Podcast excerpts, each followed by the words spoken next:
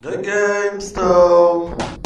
Encontre-nos em facebook/TheGameStone, no nosso canal de YouTube e agora no universo Push Start. Visitem o site em www.revistapushstart.com, leiam as últimas e descarreguem gratuitamente a revista digital.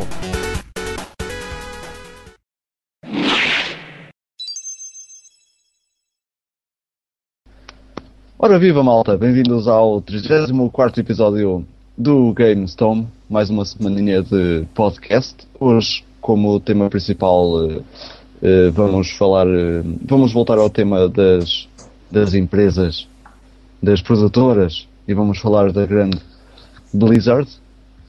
Antes disso temos algumas rubricas pelo meio, mais no fim também se vai juntar a nós o Ivan Barroso da revista Push Start para falarmos um bocadinho do que podem encontrar na edição que já se encontra disponível para download e para leitura desta revista digital.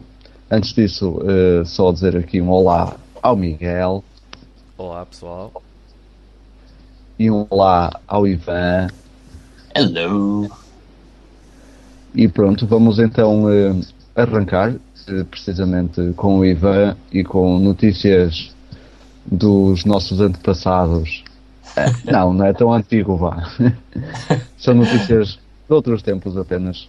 É o Back in the Day.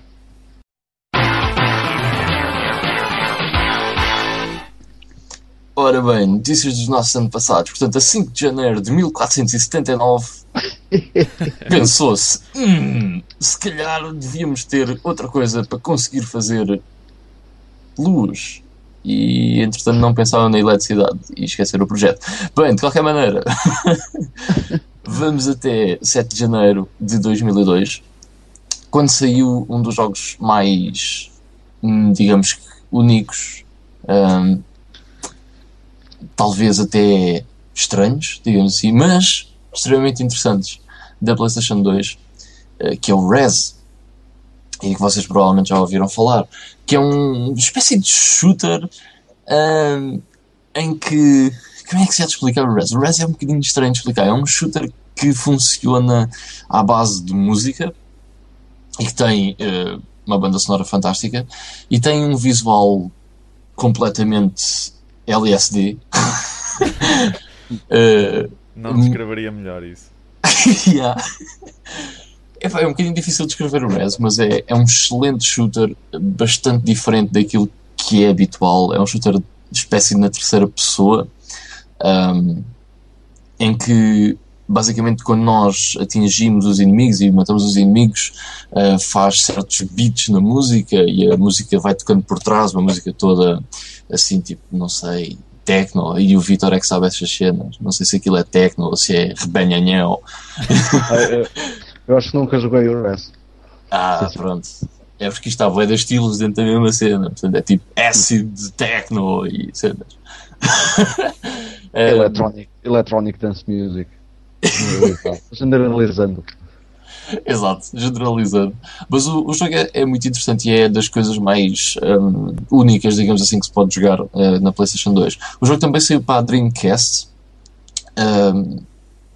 E é um bocadinho... caro na Dreamcast. Na PlayStation 2 também era bastante caro, mas foi reeditado e entretanto os preços desceram a pique. Mas o Rez é um excelente jogo, muito, muito bom. Depois vamos... Peraí, desculpa lá, Ivan, deixa-me só acrescentar que é um duplo aniversário para o Rez, porque a versão da Dreamcast também saiu agora nesta semana. É? A versão foi ontem até, foi no dia 11. Ok, nice. A versão europeia, aliás. I had no idea. Mas porra, não estava aqui referido. Eu por acaso tinha a ideia que também tinha sido mais ou menos na mesma altura. E estava agora aqui a conferir e realmente foi só 4 dias depois. Ok. Ok, depois vamos para então 9 de janeiro de 2005. Quando o developer publisher francês Titus declarou bancarrota. E não é surpreendente, porque alguns dos últimos títulos que a Titus fez foi o o infamous Super Mario, o Superman 64, que não se chama Superman 64, chama só Superman, mas ficou conhecido pelo Superman 64, e, por exemplo, o Robocop da Xbox, que são dois jogos fantasticamente horríveis. Mas eu... Eu gostava imenso de ter o Robocop, pá. Ainda não consegui encontrar. A sério? Epá, eu por acaso já ouvi uma vez e fiquei com pena de não ter trazido, só porque é tão mau que eu gostava de ter. Mas na altura não o trouxe e arrependi-me. Olha, se vês outro, avisa. Está-se bem. Mas pronto, eu queria pôr... Epá, dizer isto da Titus é que eles realmente fizeram esses dois jogos terríveis e provavelmente fizeram outros jogos terríveis no fim de vida da companhia, mas fizeram alguns dos jogos mais nostálgicos para mim e muitos jogos bastante bons, e acho que muita gente concordaria comigo, principalmente com a série pré-histórica, que eu acho fantástica.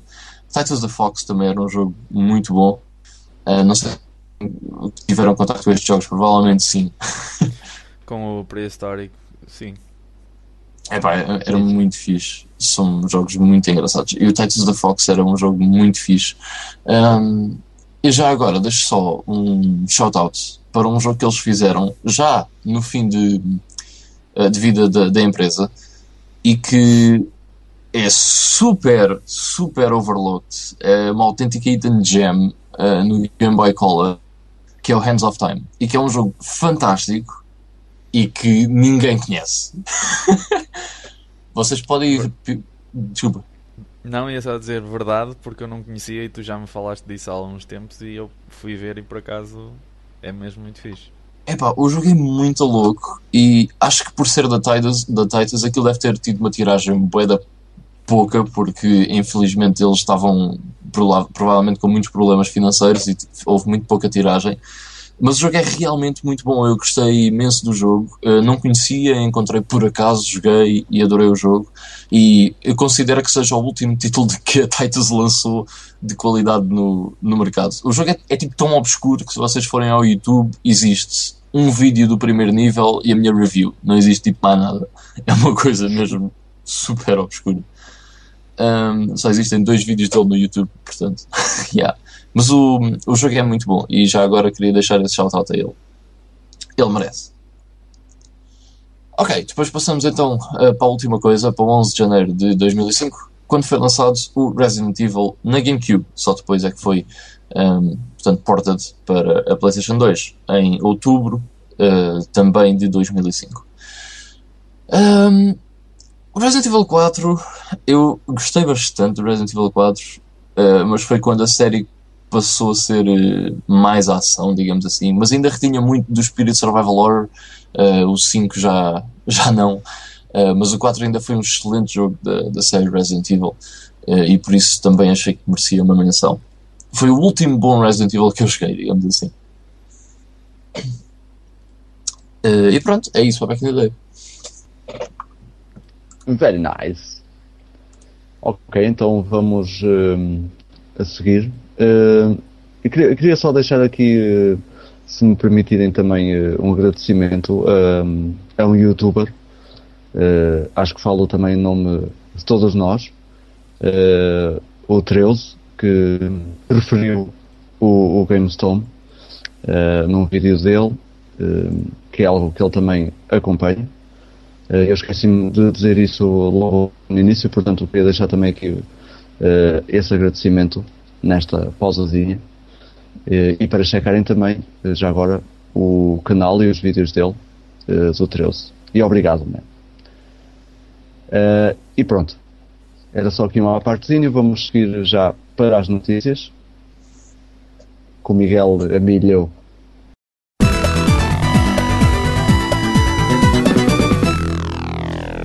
Olhei aqui umas coisas, são mais umas coisas pequenas, não digo não que não sejam importantes, mas são umas coisinhas para a gente comentar.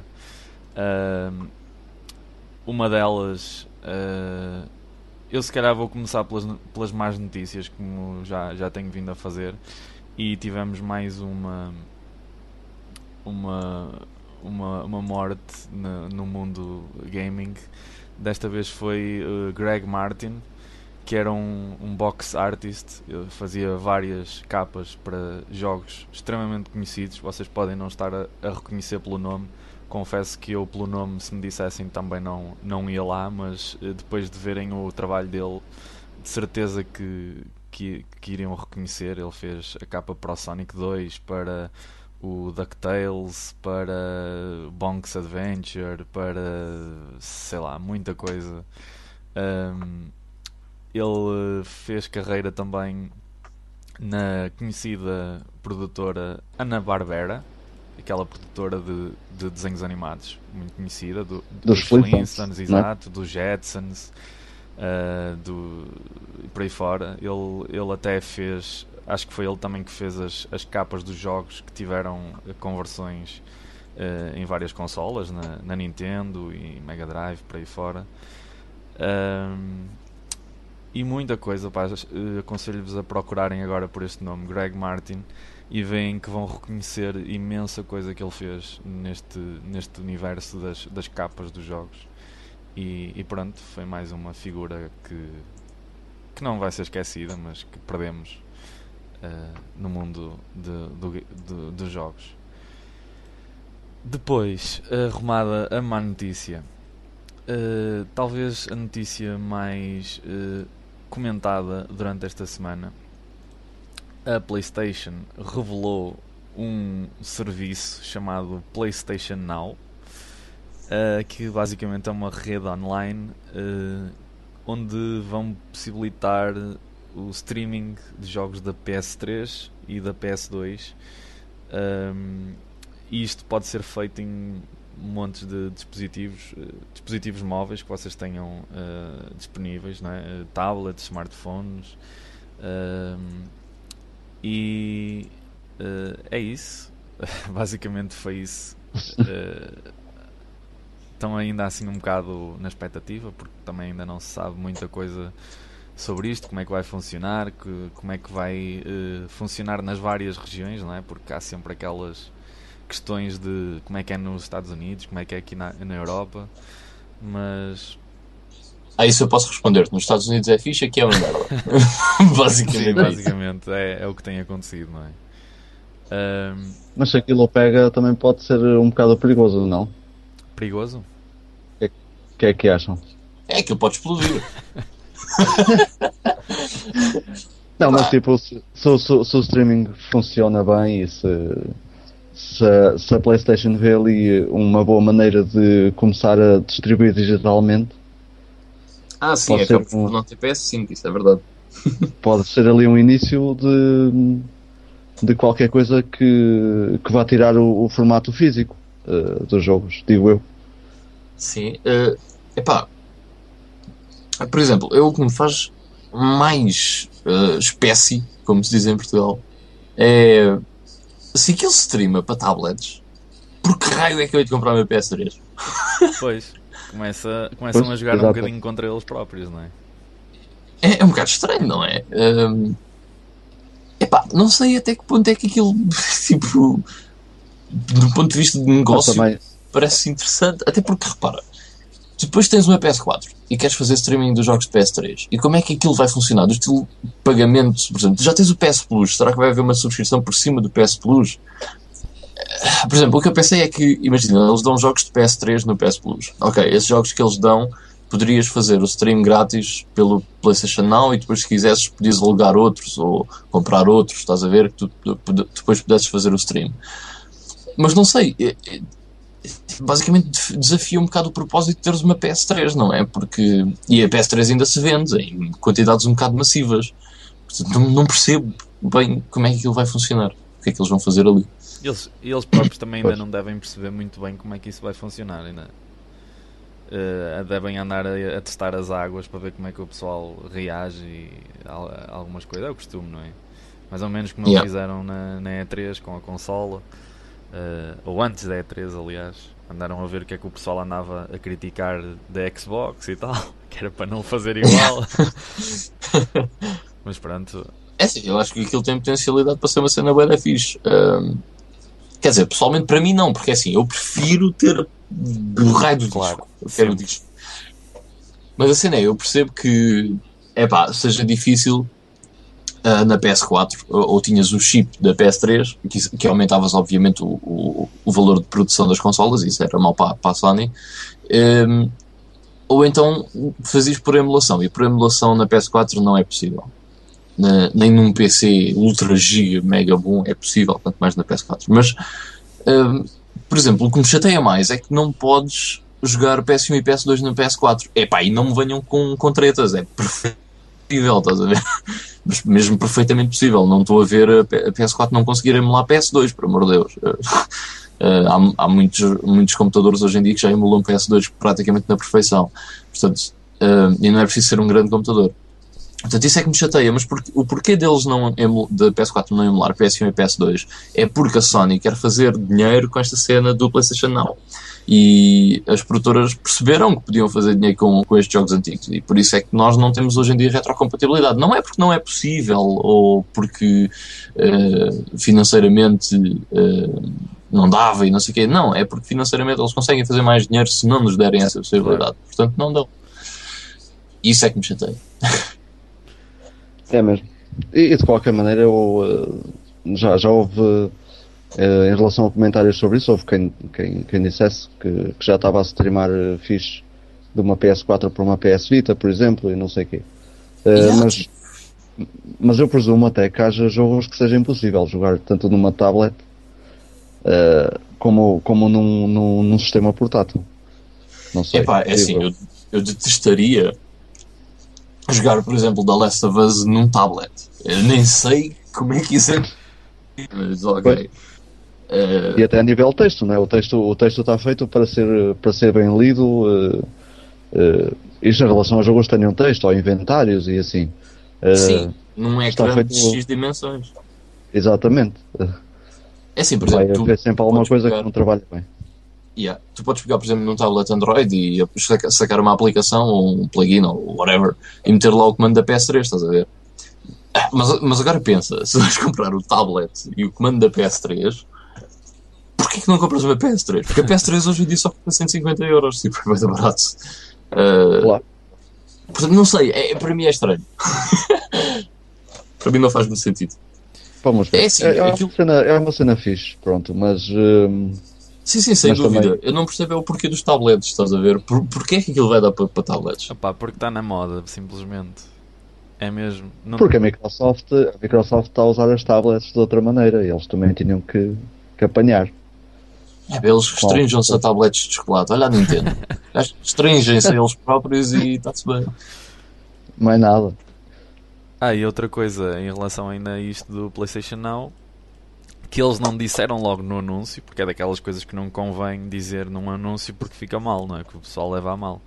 Que é, no dia a seguir, veio-se a descobrir que este PlayStation Now requer, para ter uma boa experiência, ou seja, eles já nem falam de ter uma experiência espetacular, é só uma experiência razoável, necessita de uma conexão de internet de 5 MB por segundo, que é uma coisa que não é assim tão comum quanto vocês podem pensar. Que há gente com... Olha... Em 2020, em Portugal. Olha que tem piada, porque, por exemplo, o pessoal pensa, bué, isso é na boa nos Estados Unidos, porque os gajos lá a internet é bué da boa. Não, it fucking sucks. Muitas vezes é pior do que internet. É muito pior, yeah. Eu uma vez estava a ouvir um podcast e um dos hosts estava assim: a minha internet hoje está mesmo tipo mega rápida, eu estou a sacar 2 megas por segundo. E eu assim, isso não é assim tão espetacular. Por exemplo, a minha net acho que é de 60 megas e eu consigo sacar tipo a 7 megas e meio por segundo. Portanto, é uma cena fixe, mas se nós tivermos em consideração que isso existe em poucos países, é complicado. E nos Estados Unidos as velocidades nem sempre passam os 5 megas. Pois. E no máximo geralmente vão aos 20 megas. Portanto, não é propriamente um serviço de internet espetacular. Eles também têm outro problema lá, porque ao contrário de cá, por exemplo, ainda têm muitos o serviço por internet, ainda é um bocado à antiga do que era aqui, em que se paga para ter um X volume por mês. Isso também, fazer esse streaming também é uma coisa que é capaz de comer muita banda e... mesmo. E pá, imagina um jogo. Um jogo. Não é um vídeo do YouTube. Exatamente. Até houve aquele rant, eu não sei se vocês viram aquele rant de um youtuber bastante conhecido, não lembro do nome, mas ele fazia o rant precisamente porque ele tinha um amigo que comprou a PS4 e tinha direito a fazer download de um jogo qualquer, de um Call of Duty ou assim qualquer coisa, e ele fez o download, mas ficou sem internet para o resto do mês, porque aquilo basicamente era o volume que ele tinha, pronto, basicamente para o mês todo. Tinha que escolher, ou ia ao Facebook durante um mês ou sacava o jogo, tinha uma coisa ou outra. Muito bom. Portanto, mas por aí já se vê muito que é muito pior do que aqui, do que nós temos. Sim, isto implica que, como nós estávamos a falar, isto está a fazer streaming de um jogo, não é um vídeo, é um jogo que é bastante mais complexo, e mesmo o próprio Media Manager, Social Media Manager, que é um emprego espetacular que de repente surgiu assim do nada, mas pronto, da Sony veio a dizer que vão ter que fazer compromissos, não é? Com a qualidade dos gráficos e a qualidade gráfica dos jogos, para poderem comprimir o jogo para ser feito o streaming e para poder chegar em condições às pessoas. E isto isto inclui aquelas coisas que eles chamam de artefactos, não é? Que é aqueles gafanhotos, vá. Aquelas coisas que aparecem no ecrã quando estamos a ver alguma coisa Planet, quando tem muita má qualidade e aparecem aquelas falhas, aqueles pixels mortos, parecem pixels mortos. Ele alertou para o facto de que isso seria possível para pessoas que, como nós estávamos a dizer, que não têm acesso a uma ligação tão boa. Por isso não sei até que ponto é fixe estarmos a jogar uma coisa e aquilo estar a encravar e ainda por cima aparecerem quadrados brancos e pretos no meio do ecrã, quer dizer. Bem. Pois é, uma coisa, um streaming é uma coisa que tem que chegar a 100%, até porque senão os controlos, nós a carregarmos num botão e ele acontecer 3 ou 4 segundos depois, estraga completamente, não é? É assim, eu não percebo nada de cenas tipo... como é que eu ia explicar? Cenas de hardware, nem dessas coisas, mas pelo que eu percebi, basicamente o jogo está a correr num server e o que viam é só a imagem, estás a ver? Ou seja, os dados estão todos no servidor e eles só te fazem stream da imagem que aquilo produz, pelo que eu percebi. Okay. Posso estar a dizer uma grande bacurada, mas foi o que eu percebi. Mas a cena é, por exemplo, quando tu estás no YouTube, ok? E imagina que na tua terra estão 3 milhões de pessoas ao mesmo tempo do que tu no YouTube. Isso vai ficar lento, provavelmente. E o que vai acontecer é que aquilo não deixa de funcionar, mas a resolução vai baixar. Será que eles vão fazer uma coisa desse estilo? Pois. Isso era bué mau. Só um bocadinho mau. Pois. Não sei. É estranho. Ok, vamos esperar para ver o que sai daqui. Entretanto, passamos já para uma próxima notícia. Até porque não me quero alongar muito mais. Temos aqui só o anúncio e a demonstração de um bocado de gameplay de um novo jogo, que eu confesso que até fiquei bastante agradado com o que vi, para compensar o falhanço que foi o Colonial Marines. Vai sair um novo Alien e este parece que vai ser um jogo em condições. Chama-se Alien Isolation e... parece ser uma coisa que basicamente era o que já deveria ter sido, não é? Um jogo com um ambiente muito mais próximo do que nós conhecemos dos filmes. Aquela cena não é bem survival horror, mas é assim uma cena mais na onda do thriller. em vez de ser um shooter como tem sido até agora, não é? Ou grande parte deles.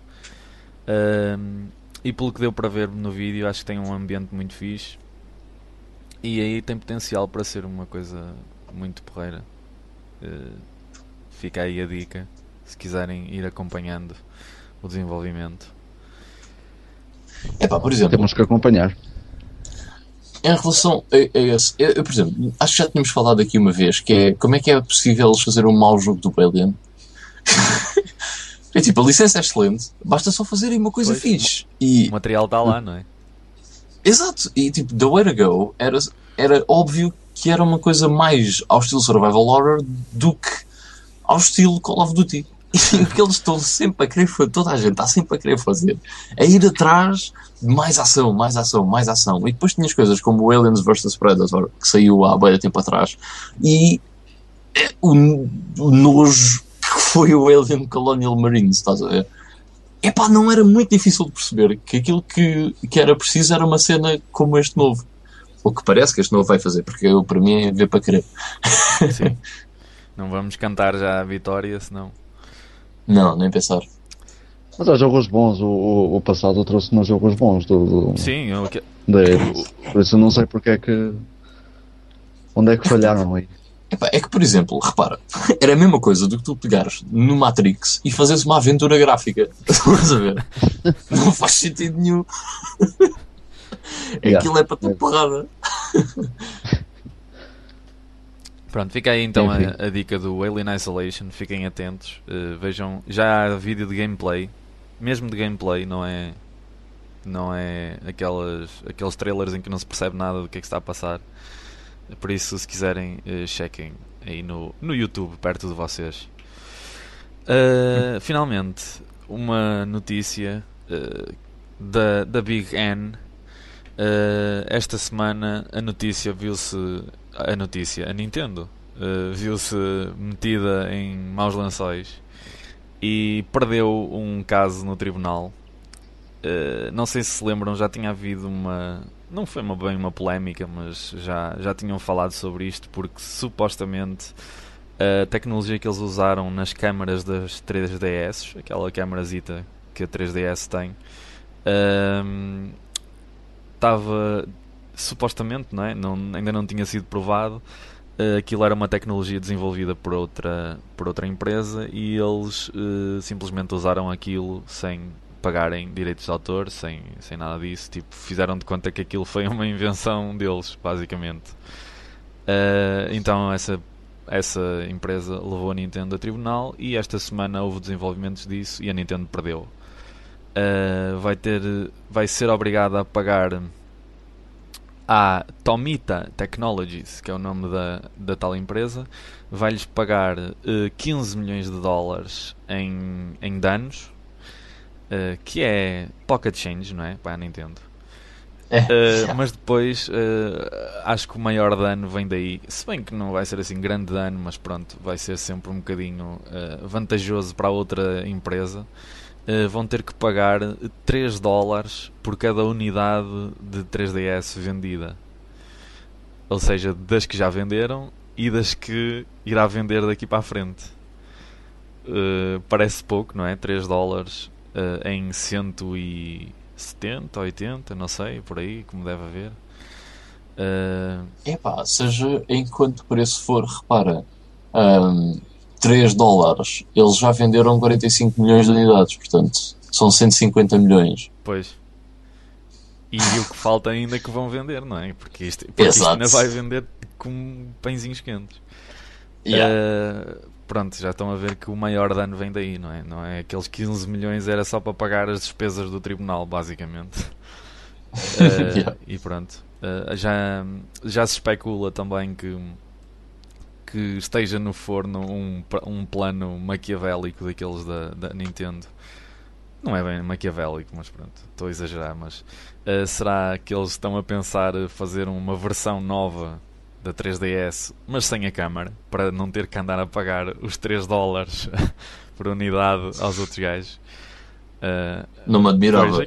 E é inútil a câmara, por isso. Pois é, eu pensei logo nisso. Bem, por mim podem tirar a câmara que não faz aval nenhum.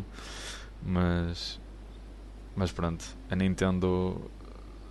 Só uma notícia que prova que nem sempre os gigantes se safam assim, impunes, com tudo o que querem fazer, atropelando os outros. Por muito que eu goste também da Nintendo, tem que se admitir, não é? Que eles às vezes têm assim umas políticas um bocado fascistas, para ser simpático. Só japonês, mano. E pronto, estamos conversados pelas notícias desta semana.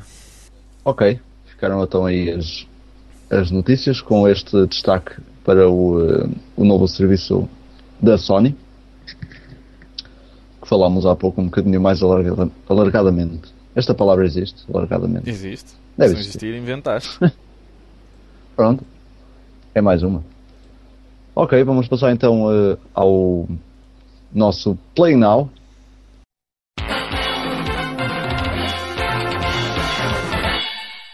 Posso já começar aqui a bombar? Faça favor. Ok, então 3 coisinhas apenas para falar que tenho estado a jogar, uma que experimentei. Vou começar por esta que experimentei uns 3 ou 4 níveis de um jogo que eu também já queria experimentar há algum tempo na Xbox Live. Acabei por causa de razões por experimentá-lo no Steam. Aposto que dá para cavar. Não dá. Por acaso vou falar de um jogo depois que não dá para cavar, mas tem a ver com os cavações. Bebi logo. Já tem a ver com qualquer coisa. É o Virtual Valve. Não, isso é um jogo de escavações virtuais. De outro tipo. Um dia ainda vou falar disso. Mas hoje não. Pronto, o jogo que eu experimentei é o Skulls of the Shogun. Skulls ou Skulls? Skulls, yeah. Skulls, isso. Skulls of the Shogun era um jogo que eu conheci da Xbox Live e que nunca experimentei, mas tinha ficado com aquela pulga de experimentar o jogo. Entretanto, como eu disse, por causa de razões, estou a jogá-lo no Steam. E... É um daqueles jogos que me surpreendeu. Eu já tinha uma certa ideia que era um jogo de estratégia, e o jogo realmente é muito fixe. É um jogo de estratégia por turnos, onde controlamos uns seres que já estão mortos e que se encontram naquela passagem entre a vida e a morte. Portanto, diz a história do jogo que eles deviam estar na fila para a morte, e entretanto o principal, a personagem principal que nós controlamos, que é um sargento ou um general japonês, diz que não quer ir para a fila, porque se for para a fila tem que esperar 50.000 anos para entrar, e aquilo é muito tempo. E então aí começa toda a ação, e que controlamos os bonequinhos, tanto esse general como alguns soldados que se juntam a nós, e basicamente o jogo é um jogo de estratégia por turnos, como nós já os conhecemos, com bastante humor e que está muito bem feito. Mais à frente no jogo depois tem outros elementos, como angariar fundos para fazer summon a outras a mais soldados para se juntarem a nós. E é um jogo que também nos dá, que tem uma certa dificuldade, que também é uma coisa típica dos jogos de estratégia por turnos. Não podemos chegar lá e começar à batatada, temos que pensar um bocadinho onde vamos, ou como é que os vamos deslocar. Aquilo tem aquela coisa também de não é bem de contar os passos, mas tem uma certa área onde os podemos deslocar, os nossos soldados. Não podemos andar com eles por todo o mapa. Tem uma área restrita, cada um. Há vários tipos de soldado, não é? E cada um tem uma certa área distinta, e vamos andando aos poucos com eles também. Depois é o típico: há aqueles soldados que atacam corpo a corpo, há outros, há os arqueiros que atacam de longe, etc. Pronto. A história dos jogos de estratégia por turnos aí fica toda igual, mas o jogo é engraçado, tem uns gráficos muito engraçados e cheios de humor. Não fosse este jogo passar-se entre a vida e a morte e controlarmos gajos com caveiras e etc. É um jogo que deixa também a dica para quem nunca experimentou, porque é muito fixe, dá para passar bem o tempo, e para quem gosta principalmente de jogos de estratégia e de estratégia por turnos. Depois, o jogo das escavações onde não se escava é o Spelunky, que é um dos jogos que eu tenho estado a jogar alternadamente com outro que eu vou falar a seguir. E o Spelunky, eu acho que nunca falaram aqui do Spelunky, pois não? Acho que não. Não, pois. Eu ultimamente tenho falado muito de jogos que o Miguel já falou, que é o caso do jogo a seguir, mas este não tinha a certeza. Mas pronto, o Spelunky também é muito fixe. Basicamente, no Spelunky nós temos que andar numas minas, portanto não se escava porque já está tudo escavado, nós só temos que andar para lá a apanhar tesouros, a matar monstros. O objetivo do jogo é principalmente chegar ao fim, passar as minas. Aquilo está dividido em níveis, de 1.1 a 1.5, por exemplo, que é onde começa, são minas típicas, pedras e terra. E depois vai mudando para o 2.1 e aí já começa a haver outros temas, floresta, e depois não sei mais porque ainda não passei daí. O twist do jogo está principalmente porque cada aventura é diferente. O objetivo é mesmo tentar chegar o mais longe possível, mas se morrerem não tem forma de continuar. Aquilo tem um blood count, não é? O HP, como nós o conhecemos, e se morreram, pronto, é aí o fim, têm começado de início. Mas quando começam está tudo alterado, portanto se fizerem de 1.1 a 1.4 e morreram, vão voltar ao início, mas os níveis de 1.1 a 1.4 são totalmente diferentes, portanto é daqueles jogos que randomizam totalmente o cenário, e a vossa aventura vai ser totalmente diferente. E depois, obviamente, os inimigos também são diferentes, portanto podem encontrar uma aventura mais fácil, como mais difícil, como com mais armadilhas. E é um jogo altamente, porque nunca é igual, porque também nos dá essa coisa de andarmos sempre a apanhar tesouros, que mais tarde servirá porque aparecem lojas, não se sabe por que razão, mas podem chegar ao nível 1.3 e já estão a 300 metros de profundidade e há alguém que se lembrou de abrir ali uma loja, ok? E nessas lojinhas podem comprar bombas que vos vão ajudar a olha, também se escava afinal, mas é como bombas. Podem pôr bombas para ser mais fácil, para abrir buracos, para descer mais rápido, para chegarem à porta, para saírem do nível.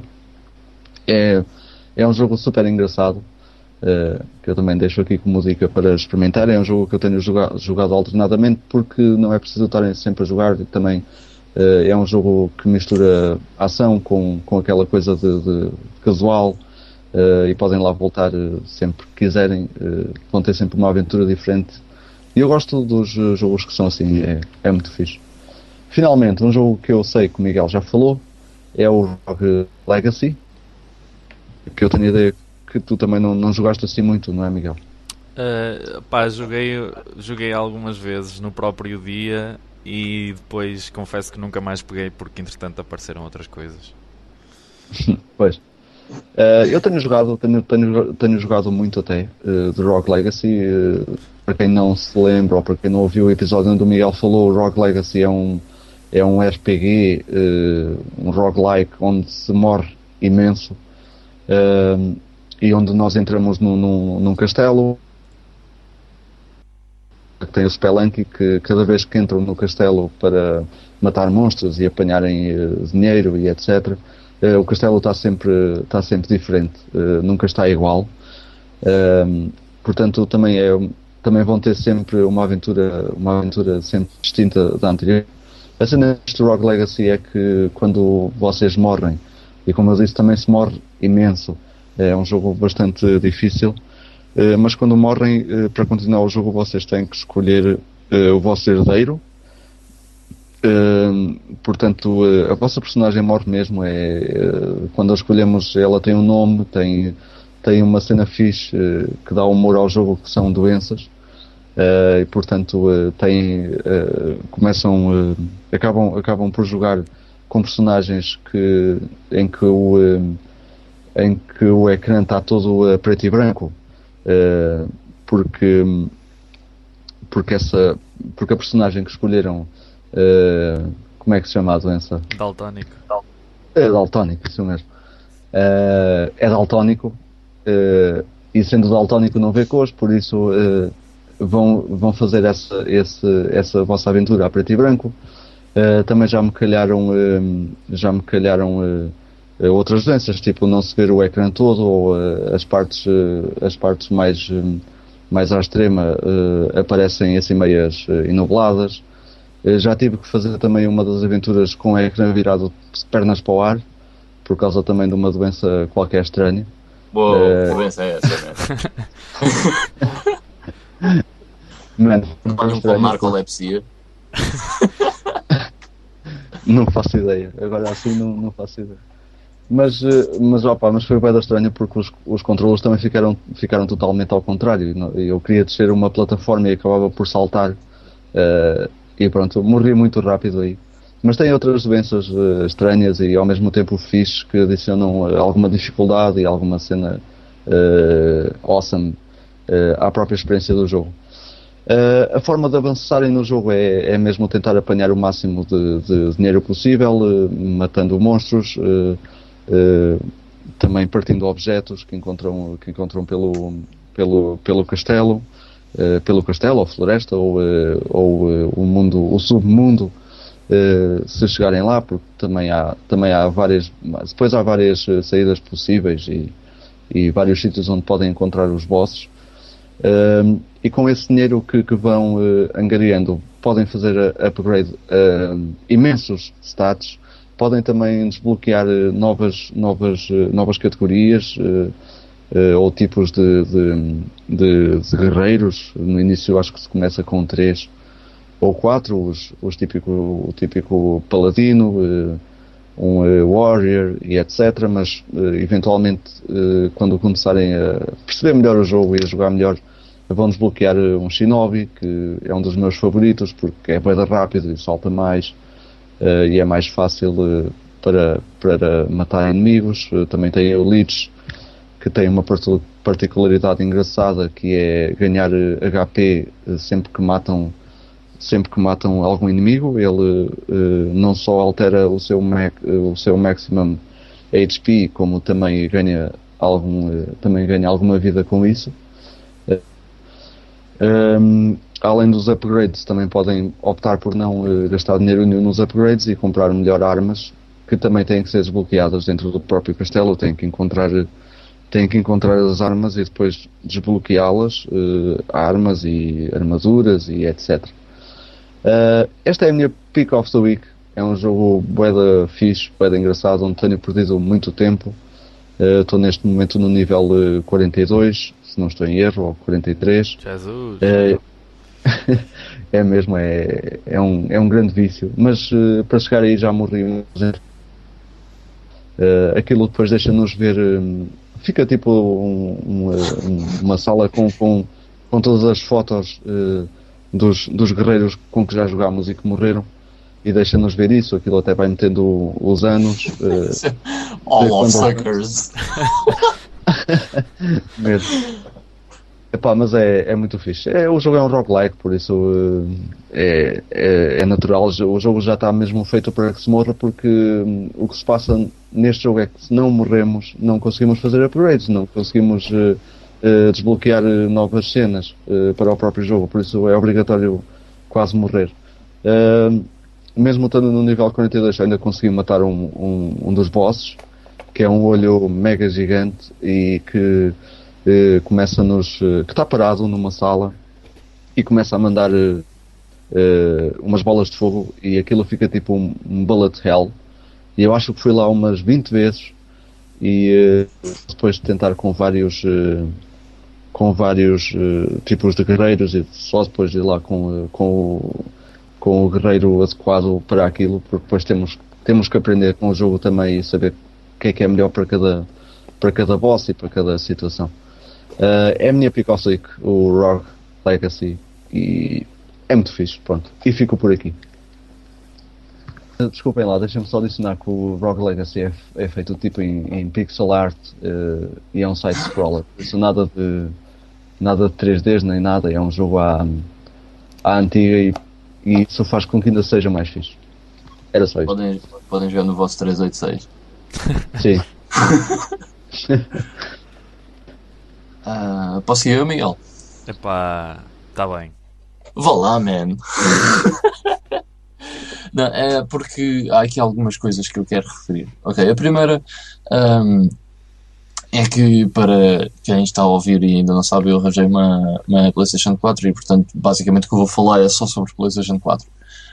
Para tirar isso do caminho, gosto bastante da consola, o comando é 35.7 vezes melhor do que o DualShock 3 e, no geral, a consola é muito silenciosa, funciona muito bem. É muito smooth, os menus estão todos muito bem organizados e não sei o quê, pá, muito fixe. Ok, passando aos jogos. No PS Plus estavam grátis 3 jogos: o Contrast, Resogun e o Don't Starve. E se por acaso tiverem uma PS3, ainda têm acesso ao Remember Me, Borderlands 2 e Devil May Cry, Guacamelee e mais uma data de tretas, XCOM, e se tiverem PS Vita ainda têm acesso ao Golden Abyss, Uncharted, ao Soul Sacrifice, ao Gravity Rush e ao BlazBlue qualquer coisa, que já são para aí uns 200. Portanto, por 15€ têm uma panóplia de jogos, mas quero só falar de dois, do Contrast. O Contrast é um jogo meio indie. Hoje em dia os indies têm mais pessoas a trabalhar para eles do que tinha, por exemplo, o Mortal Kombat, mas meio indie, e então é um jogo muito engraçado em que basicamente nós somos uma personagem que consegue entrar no mundo das sombras, digamos assim, não de uma forma gótica, ok? Entrar no mundo das sombras, o que eu estou a tentar dizer é que se houver uma sombra na parede, vocês conseguem caminhar sobre essa sombra, um bocadinho ao estilo do Shadow's Tale para a Wii. E é muito engraçado, por acaso funciona muito bem, é uma ideia gira e diferente, é engraçado, tem um artwork bastante peculiar, é um jogo muito engraçado, mas é basicamente um jogo platformer com um bocadinho de ação. E depois ao Resogun, que é um excelente jogo, um excelente shooter, faz lembrar, para quem conhece, faz lembrar um bocadinho o Super Stardust HD, que saiu para a PS3 aqui há uns tempos. Não sei se por acaso é dos mesmos criadores, developers, whatever, não faço a mínima ideia. Não admirava muito, o jogo tem algumas semelhanças, mas pessoalmente até gosto mais do Resogun, é muito fixe, é um excelente shooter. E depois, queria falar brevemente, porque não se consegue falar muito sobre este jogo, mas é o Call of Duty Ghosts, que eu já acabei. E é assim, é um Call of Duty, ok? Não é diferente de nenhum dos outros, a única coisa que muda é que os níveis são diferentes, mas de resto é tudo aquilo que vocês já estão à espera. A única coisa do porquê de eu querer, que eu quero destacar no Call of Duty Ghosts, é que parece um bocado Call of Duty post-apocalíptico, e se vocês jogarem depois vão perceber porquê, acontece uma catástrofe, que não interessa agora porque não vos quero dar spoilers, e basicamente depois o jogo desenrola-se depois dessa catástrofe e os Estados Unidos estão todos destruídos, e há ambientes que fazem lembrar coisas do género Fallout ou Enslaved, Odyssey to the West, o que tem piada e é um pouco porreiro, desvia-se um bocado da temática do Modern Warfare e olha a minha AK-47 e olha a minha M4A1. Por isso, nesse aspecto tem piada, e tem alguns níveis dos mais fixos que eu vi na série Call of Duty, e tem um dos melhores inícios que eu por acaso vi nos últimos tempos. Tem um início muito fixe que se passa, que é no espaço, na Estação Espacial Internacional. É bué da louco o início do Call of Duty Ghosts. Mas infelizmente depois perde muito momentum mais para o fim do jogo, começa a ficar chato, mas mesmo assim ainda foi bastante fixe jogar o Call of Duty Ghosts, até porque eu não gostei dos Black Ops, portanto já não jogava um Call of Duty há algum tempo. Depois, Killzone Shadow Fall. Ainda não acabei o jogo e ainda não joguei muito, mas é sem dúvida aquele jogo que se destaca mais em termos gráficos na library da PS4, e é aquele jogo que mostra mais o que é que a PS4 é capaz de fazer, e julgando pelo Killzone Shadow Fall, a PS4 é capaz de fazer coisas muito fixe. E se nós compararmos um jogo do início da PS4, da PS3, por exemplo, Resistance Fall of Man, que é também um FPS, e compararmos com o Killzone Shadow Fall, é do dia para a noite. O Killzone Shadow Fall é 30 vezes melhor. Mesmo comparado com os jogos agora mais para o fim de vida da PS3, o Killzone é muito, muito superior. Em termos de jogo, ainda não vou falar muito dele, porque também, como não joguei muito, também não quero estar a alugar sobre o jogo, mas é assim, se jogar os outros Killzones, este não é extremamente diferente, e é um bocado de genérico, digamos assim. É um FPS um bocadinho único em termos de armas, de ambiente e essas coisas assim, mas não foge muito, obviamente, às mecânicas de FPS. Mas, até agora, está a ser um jogo porreiro e é engraçado. Ok, e o meu pick of the week vai para o Assassin's Creed Black Flag, versão de PS4. Ora bem, eu sou mega fã da série Assassin's Creed. Joguei todos, adoro todos, embora o meu menos favorito se calhar seja o Revelations. Há quem diga que é o primeiro, mas eu gosto bem do primeiro porque foi o primeiro que eu joguei e gosto bem. Mas o Assassin's Creed Black Flag basicamente faz tudo bem dentro da série. Tudo o que a série já fazia bem, o Assassin's Creed 4 faz bem. As batalhas navais são excelentes, os gráficos da PS4 estão melhorados, embora dos três jogos que eu falei aqui de PS4 seja aquele que se note menos diferenças da versão de PS3, e mesmo assim a diferença é significativa, sem dúvida. Os gráficos estão muito porreiros, a história está fixe, embora há algumas lacunas na história que eu não consigo perceber como é que eles vão preenchê-las. Eu ainda não cheguei ao fim do jogo, portanto não posso dar a minha opinião nesse aspecto, mas, por exemplo, se a descendência é a mesma do Desmond, faz-me um bocadinho de impressão como é que uma pessoa da alta sociedade italiana, que era o Ezio, passa a ser um pirata. It doesn't make sense. Mas ok, pode ser que haja uma explicação razoável para esse facto. Portanto, ainda não cheguei ao fim do jogo, não sei dizer. Mas o jogo é enorme, tem montes de cidades. O único problema que eu tenho no Assassin's Creed 4, com o Assassin's Creed 4, um deles, eu vou referir uns quantos, mas o primeiro é que acho que é muito difícil voltar a fazer um jogo de Assassin's Creed, da série Assassin's Creed, com o ambiente que o Assassin's Creed 2 e o Assassin's Creed Brotherhood proporcionaram. Porque é assim, Itália renascentista, e havia o Leonardo da Vinci, e havia a cena dos Borgia, e a cena dos Papas, e aquela cena toda, pá, magnífica, e tem uma história, é um período histórico super interessante, com montes de referências a histórias verídicas, e epá, em nenhum outro jogo de Assassin's Creed isso acontece. E neste, por exemplo, no Assassin's Creed 2, bora subir a Capela Sistina. Aqui é bora subir aquele mastro que está ali do navio naufragado. Algo interesting. É um bocado complicado. Eu acho que eles deviam de ir ao Japão feudal, mas pronto, é só uma opinião minha. Porque Assassin's Creed, man, ninjas, qual é a cena? Qual é que é a dificuldade em perceber que isso era espetacular? Mas enfim. Mas pronto, o Assassin's Creed 4 Black Flag leva o meu pick of the week. Eu tenho outros problemas, mas eu também não me quero alongar sobre ele. Mas de qualquer das maneiras, no geral, é um excelente jogo, um excelente Assassin's Creed, e por acaso até passou a ser um dos meus favoritos. Muito fixe.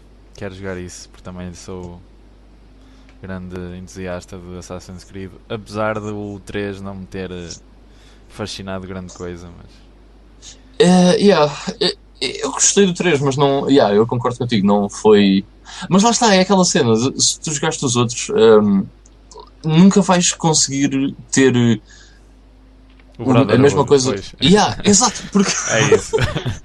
Porque aquilo em Itália, tipo em Roma, é tão fixe, estás a ver? Há tantas referências, tantas coisas espetaculares para ver e que tu conheces, estás a ver? E depois no Black Flag é tipo, bora a Kingston, estás a ver? A tal capital da Jamaica, acho eu. Ok, mas são barracas. Está-se a ver? Epá, é muito diferente. Ok. Very nice. Falto eu, não é? E eu é que vou ser mesmo bastante sucinto, porque durante esta semana não joguei assim muita coisa. Também arranjei um passatempo novo, como vocês tiveram a oportunidade de ver, que me dediquei aos trabalhos manuais, ao corta e cola. Corte e costura. Mas tive o tempo de jogar dois joguinhos muito porreiros. Um deles foi um que até está no presente Humble Bundle, que até posso fazer a referência agora. O Humble Bundle, que ainda está disponível durante mais uma semana pelo menos, que tem o To The Moon, o Joe Danger 2 da Movie, que eu não faço ideia o que é que isto é, o Papo e eu, que já foi inclusive um pick of the week meu, o Reus, que eu também já falei aqui, o Surgeon Simulator 2013, e tem o jogo que eu vou falar agora, que é o Runner 2, Future Legends of Rhythm Alien. E isto é um jogo da série que vocês devem conhecer, que é o Beat Trip Runner. Já saíram alguns jogos dessa série, e para quem não conhece, é um jogo, eu não acho que não posso chamá-lo de um jogo de plataformas, se bem que é, porque é mais um jogo de um rhythm game.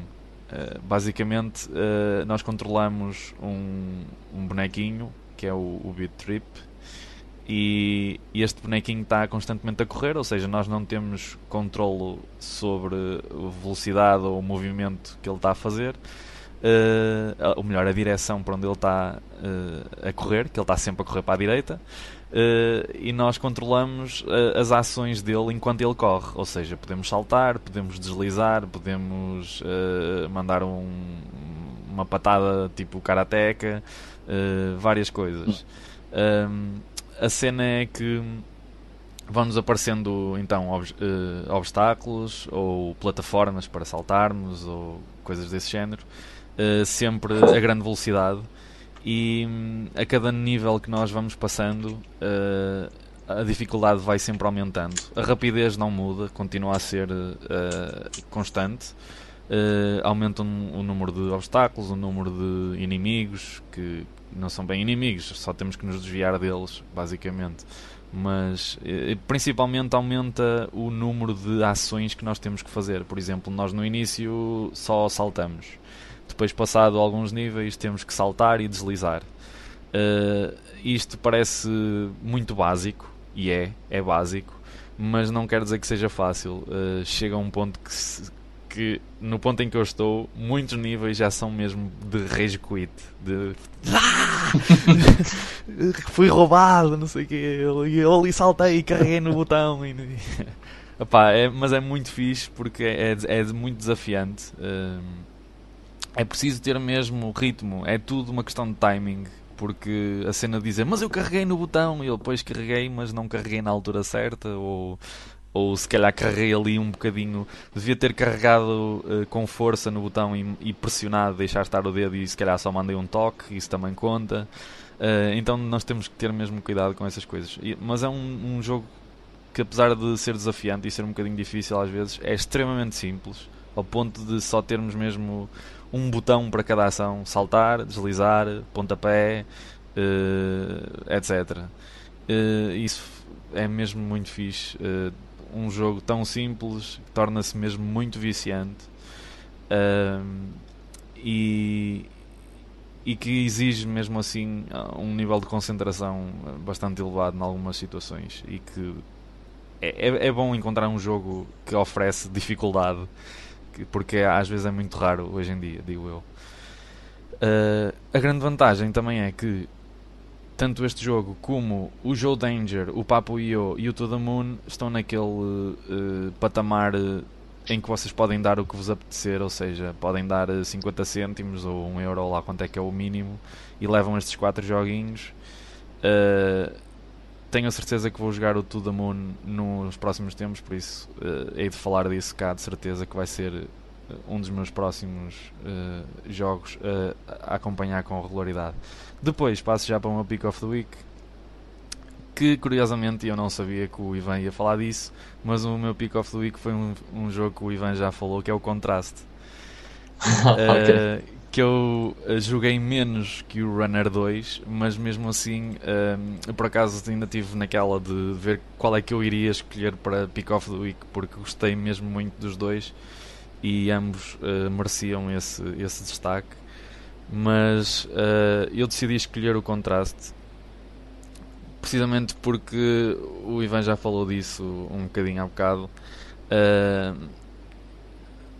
É um jogo que, apesar de tudo, e vou começar, vou tirar já do caminho as coisas que eu menos gostei no jogo. Apesar de tudo, é um jogo que tem alguns problemas, em algumas partes é um bocado genérico, ou seja, tem aqueles problemas de não é nada de especial dentro do género em que se encontra, ou seja, de um jogo de aventura ou de plataformas.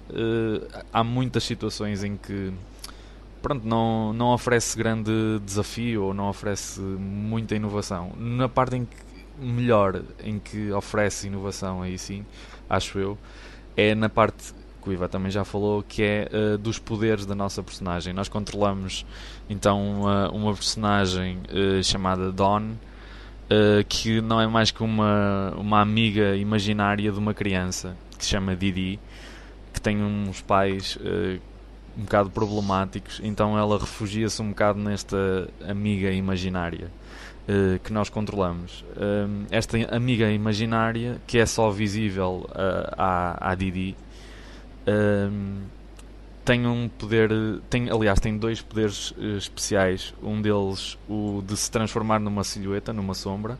Cada vez que há um foco de luz e que a nossa sombra se projeta numa parede ou num objeto, nós temos a capacidade de entrarmos nessa parede ou nesse objeto e transformarmos numa sombra, e o platforming aí acontece em 2D.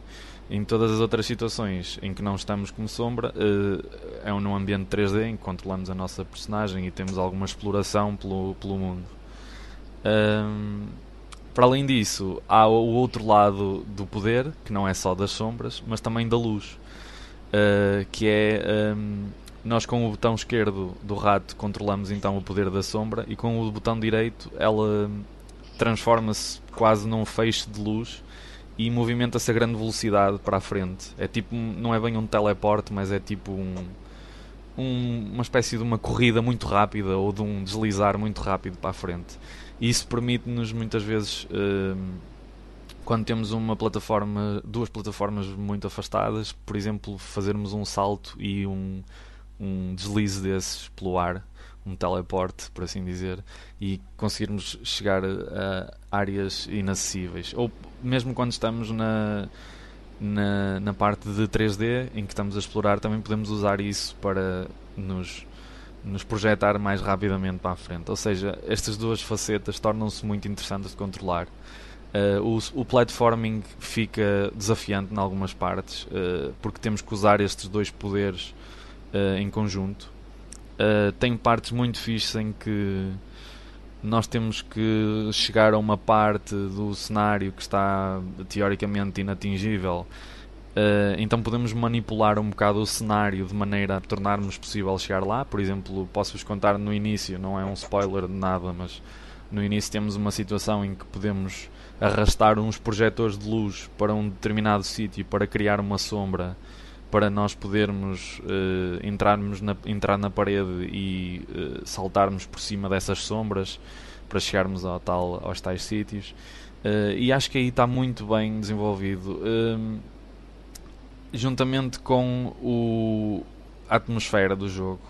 Em termos de gráficos, não vão encontrar aqui nenhum jogo espetacularmente desenvolvido a nível gráfico. Mas como eu já falei aqui várias vezes sobre isto, ter excelentes gráficos e ter bom grafismo são duas coisas diferentes, e este, apesar de não ter excelentes gráficos, tem um excelente grafismo, porque é uma cena assim muito, muito noir, muito Art Deco, pá, parece uma coisa passada na França dos anos 20, misturada com Tim Burton. Imaginem assim uma coisa um bocado, como o Ivan disse, um bocado dark, mas não dark levando para o mau aspecto do dark, aquele dark do Tim Burton, não é? Que consegue ser dark e engraçado ao mesmo tempo. E pronto, fica aí a sugestão do Contraste, que não esperem uma coisa espetacular. Isto em termos de reviews até foi mais ou menos fraco, ou razoável, não fraco, mas nada de especial. Mas para quem estiver assim à procura de uma coisa com elementos que normalmente não estão noutros jogos, acho que é uma boa sugestão, o Contraste. Very nice. Ficaram aí então as nossas dicas e as nossas picks of the week no nosso Play Now. Vamos, sem demora, já passar, para acelerar isto um bocadinho, passar ao nosso Preço Certo em Jogos.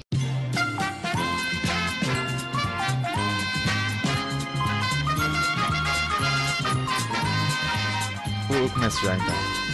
Já que estava com o lance, vou já começar aqui com um negócio do eBay.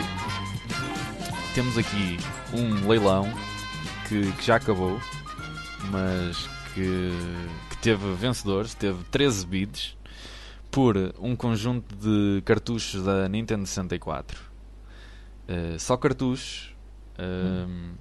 Posso dizer que para aí 3 têm a label assim até um bocado gasta. Aliás, há um que tem buracos nas labels. Mas algum jogo que se destaque? Mas vou dizer já os jogos, que é o Castlevania, o Mario Kart 64, o Quake, o Turok Rage Wars, o South Park,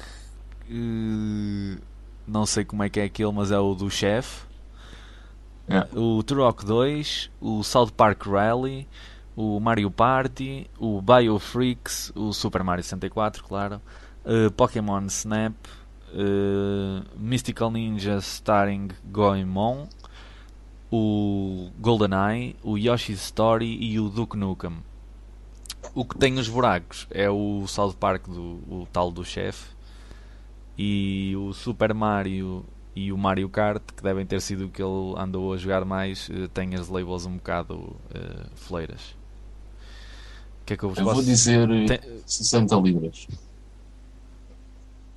Ok. Quanto? 60 libras, diz o Ivan. Yes. Isto acabou com 13 bids, 15 jogos. 80. Logo assim a abrir. E saiu-te bem, porque a winning bid foi de 94 libras e 55. Isso ainda é bué. É bué, sim senhor. E não sei se vale pelo que está aqui, mas... Pois, não me parece. Eu diria que a maior parte dos jogos que estão aí valem tipo 5€. Yeah, com algumas exceções, mas nada de outro mundo. Quer dizer, tem aqui um Mario Party, tem... que ainda vale alguma coisa. Ah, por exemplo, o Mario Kart, vale um bocado, mas também está todo ratado. Está um bocado. Acaba por não ir muito ali além. Ainda por cima, como era em pack, estás a ver? Pois. Pronto, é isso. Ponto para o Vitor. Nice. Proceed. Então vá. Então vou continuar já eu com o negócio do LX, e trata-se de uma Mega Drive 2 que está na caixinha, ainda com plásticos nos acessórios. 5.000€. Não é sério, pois não? Não, mas não me admirava. Pois, também já não digo nada. Não, estou a brincar. Seria um exagero, mas... Vá, siga. O título deste negócio diz apenas Mega Drive 2, depois admite trocas por outras consolas com caixa, E no texto mais abaixo apenas refere que a consola está em excelentes condições, com todos os cabos, os dois comandos e um jogo que é o Mega Games. E depois acaba por, no fim, dizer: admito troca por PS3. Wait, what? Avariada, suponho. E mesmo assim... Olha... Bem, é uma consola que está bem bonita, digo por já. Eu vou dizer 100 euros. E eu vou dizer 120. Era o que eu ia dizer. E tenho medo de estar a dizer pouco. 120, vá? Já. Em cheio. Pô. Mais nada. 120 euros. Nice. Pá, está nova, mas é um bocado exagerado. Está nova, bom, não, tem os plásticos. Pois. Nova não é. Tem aos plásticos, exato. Se fosse nova, eu não me admirava por esse preço. Agora, epá, as pessoas são insanas. Ok, então eu tenho aqui uma cena do querido eBay UK, que é o manual, só o manual do Terra Enigma. Epá, isso dava-me jeito. Se quiser, estás à vontade. Olha, eu não vou comprar de certeza. Olha, eu também se calhar não, por estás a dizer isso. Mas é só o manual do Terra Enigma, e diz: Terra Enigma Instruction Bootleg Booklet Super Nintendo Ultra Rare PAL. E depois diz Ultra Rare Instruction Booklet PAL Format in New Mint Condition blá blá blá blá. Ok, eu vou dizer 50 euros já. Isso é bué, meu. Pois é. É o manual. Vou dizer 30. Mas olha que é bué, mas ele ganhou. A sério? O preço é 80 libras. What? Por um manual. Estes gajos não... Um manual. Era tudo maluco. Foda-se, eu até fiquei estúpido com isto. Eu quero que estes gajos andam a fumar. Deve ser pai da forma. Aquilo bate mesmo. Eu até fiquei um bocado zonzo quando vi isto. Tipo, what? As coisas que um gajo comprava, pá. As coisas boas que um gajo comprava. Completamente. Ok, volta para mim, não é? Agora, do nosso querido OLX... Temos aqui apenas um jogo da Master System, que é o Strider 2. E o que é que este anúncio diz? Vendo o jogo Sega Master System Strider 2, jogo muito raro de encontrar, tem mais de 20 anos, tem caixa, manuais e cartuchos, tudo muito bem conservado, jogo de coleção, ou seja, este não é para jogar, este é para colecionar. E realmente está aqui Strider 2, caixinha, manual PT, manual multilínguas e isso tudo. Esse é outro que também deve querer. Olha, eu vou dizer 2 euros por ano, 40 euros.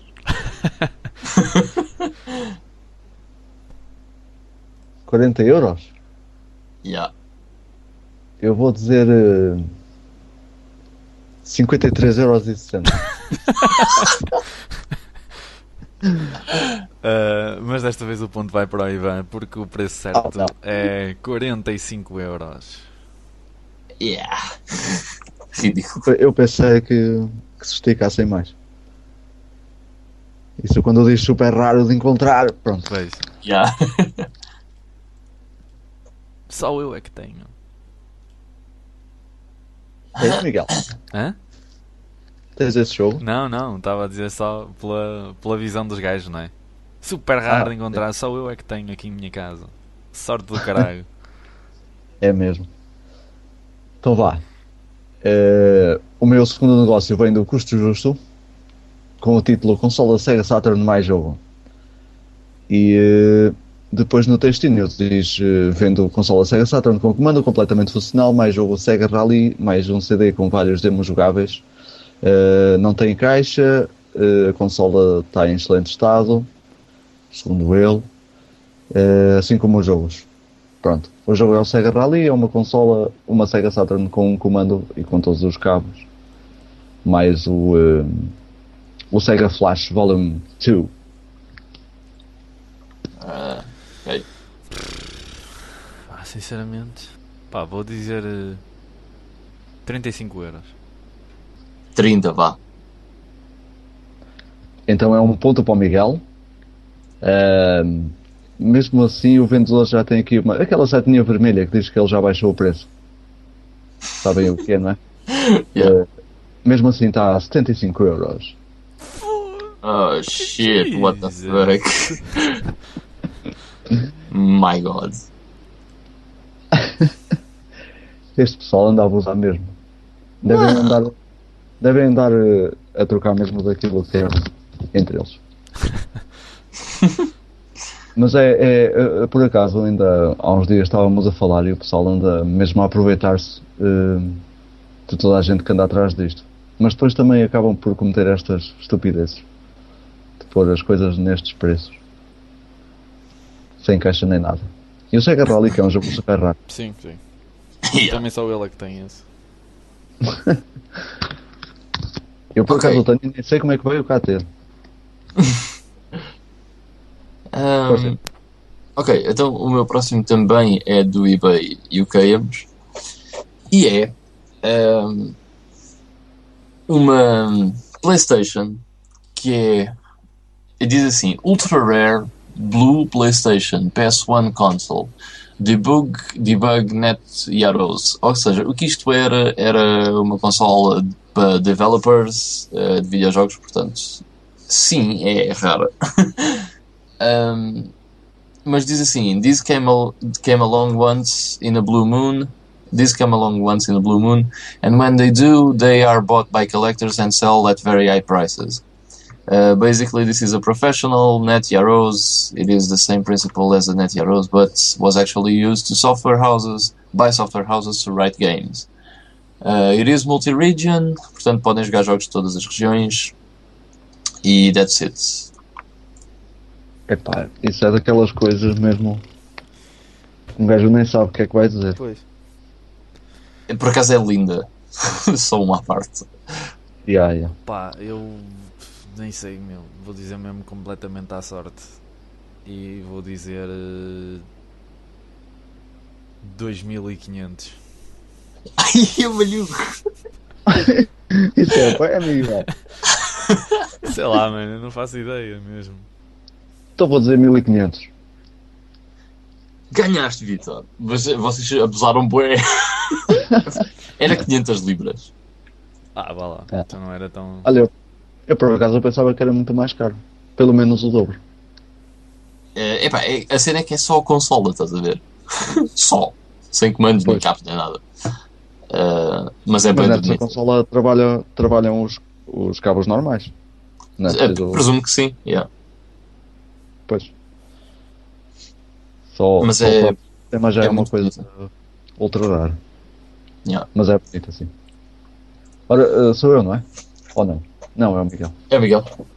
Sou eu para o meu último. O último que será um anúncio do OLX que diz grande coleção Resident Evil raro.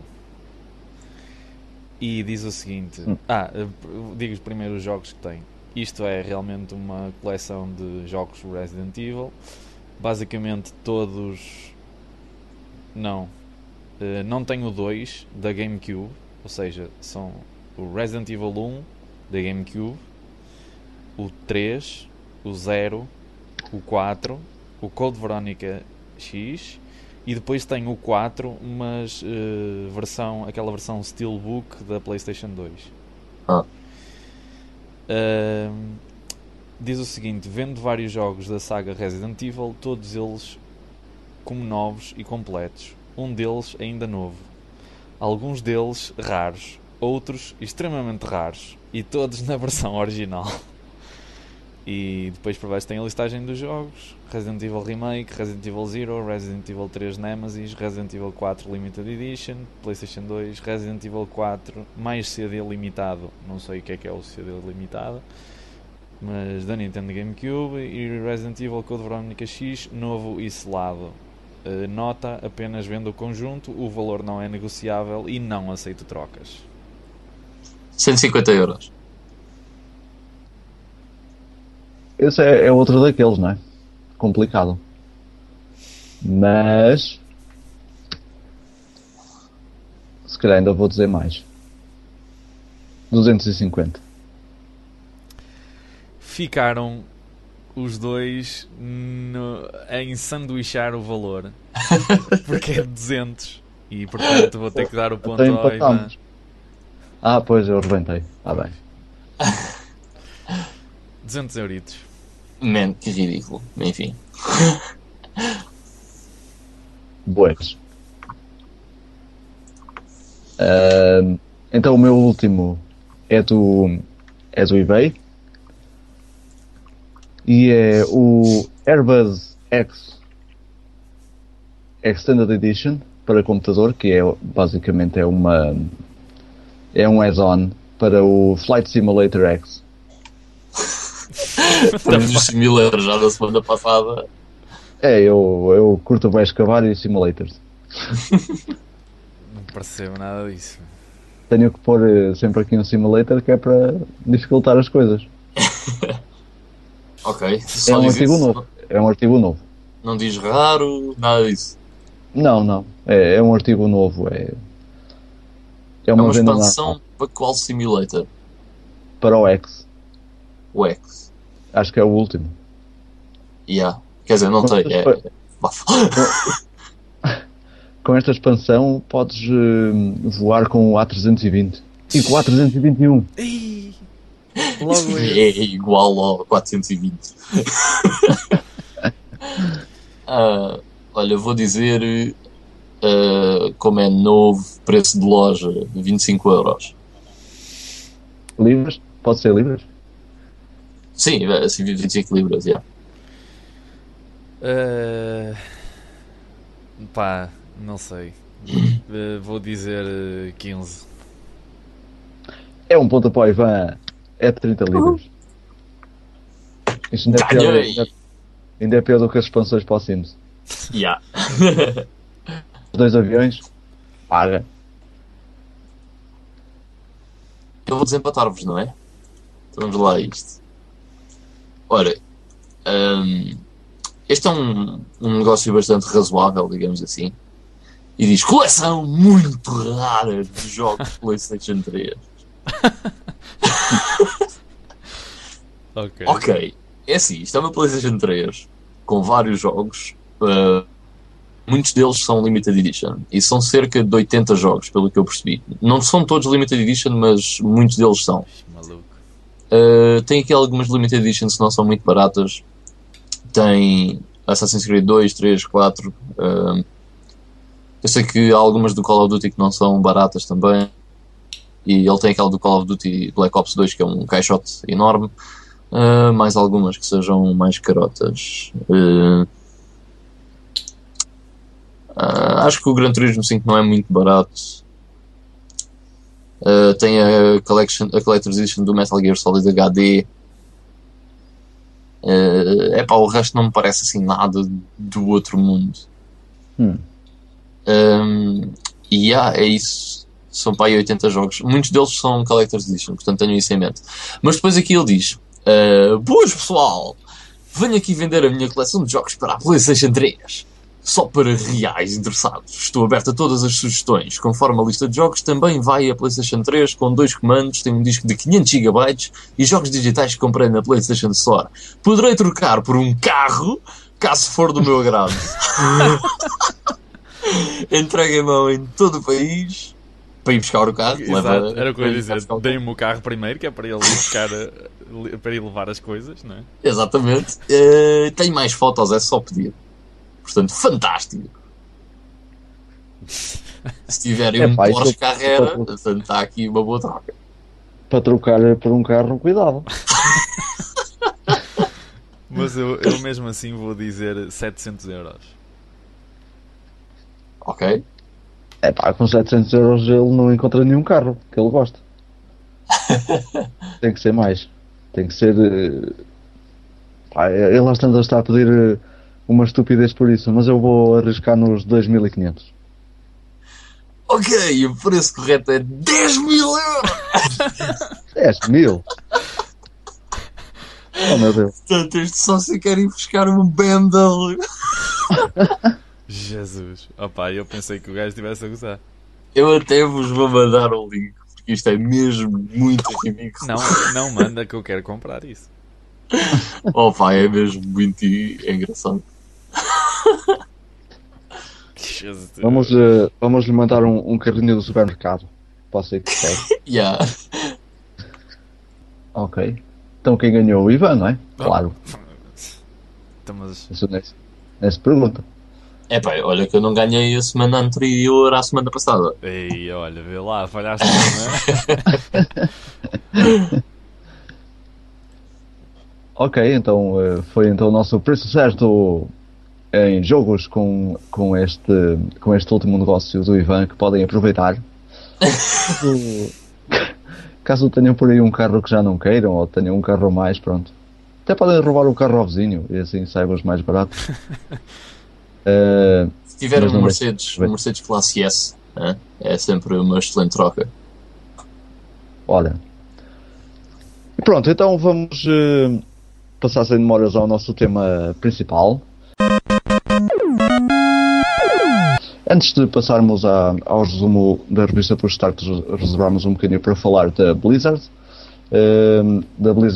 Entertainment, que é uma empresa grande a todos os níveis. Eu vou já começar por introduzir aqui alguns dados de referência, porque os meus caros colegas jogaram muitos mais títulos do que eu, da Blizzard. Então a Blizzard foi fundada na América, é uma empresa americana, em 1991.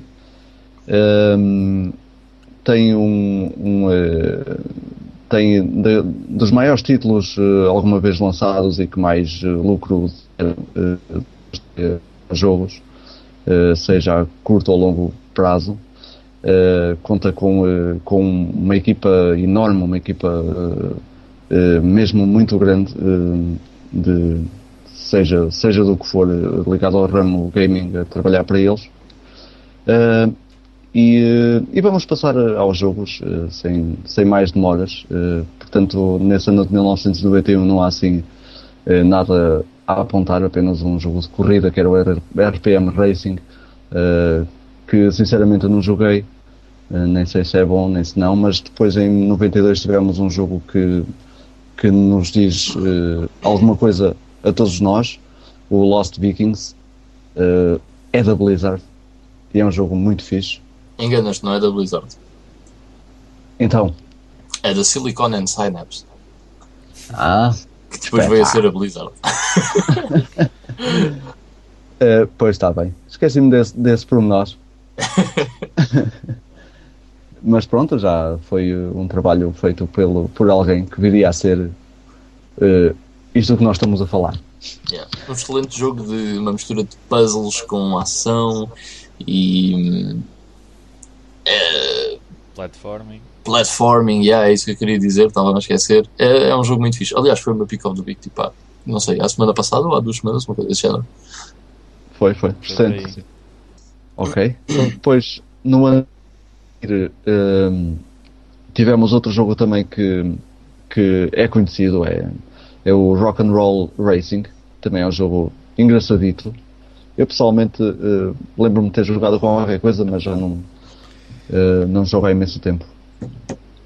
Eu por acaso nunca joguei. Eu por acaso joguei na altura em que ele saiu, mais ou menos. E eu gostava bué, porque pá, a primeira é muito simples. É de corridas em visão isométrica. E não é nada difícil de controlar. Mas depois aquilo tem não é só corridas, aquilo é tipo... temos um carro todo quitado, cheio de armas e não sei o quê, então aquilo é fixe porque vamos, ao mesmo tempo que estamos a fazer as corridas, estamos a combater com os outros carros. E a cena fixe, que é o que está indicada pelo nome, é que é tudo ao som de rock'n'roll clássico, tipo Black Sabbath e ZZ Top, estão lá as musiquinhas todas em versão 16 bits, o que é altamente. Por acaso é uma feature engraçada. Continuando e passando para 1994, a Blizzard viria a lançar aquele que é um dos jogos mais conhecidos, mais nostálgicos para a nossa era, talvez. Estou a falar do primeiro Warcraft, Orcs and Humans. Vitor, desculpa. Sim, sim. Passaste aqui dois jogos que eu acho que são mais ou menos interessantes, que é o Blackthorn, que é um jogo de plataformas ao estilo do Flashback e que é muito fixe. Eu ainda não joguei, mas pelo que eu vi o jogo parece muito engraçado. E eles fizeram também o Death and Return of Superman para Mega Drive, que acho que é shitty, mas nunca joguei, portanto não sei. Este jogo é raro, não é? Não sei. É este. É um bocado caro. Deixo também a dica, já agora, de que o Blackthorn, há muito pouco tempo, foi lançado free, ou seja, vocês podem não encontrar à borla, pelo menos a versão PC, podem sacar, façam uma pesquisazinha, porque isso encontra-se fácil, e têm o Blackthorn para PC se quiserem experimentar. Porra. Nice. E depois então é que entra... Aliás, depois ainda fizeram o Justice League Task Force para a Mega Drive, que também acho que é shitty. Também não joguei, mas acho que é mau. E depois entramos na era Blizzard, digamos assim. O Blackthorn já era da Blizzard e o Death and Return of Superman, mas não ficaram propriamente conhecidos, não são propriamente conhecidos como os jogos da Blizzard. Depois é que entramos na era de Warcraft, Starcraft, Diablo... E that's it, basicamente.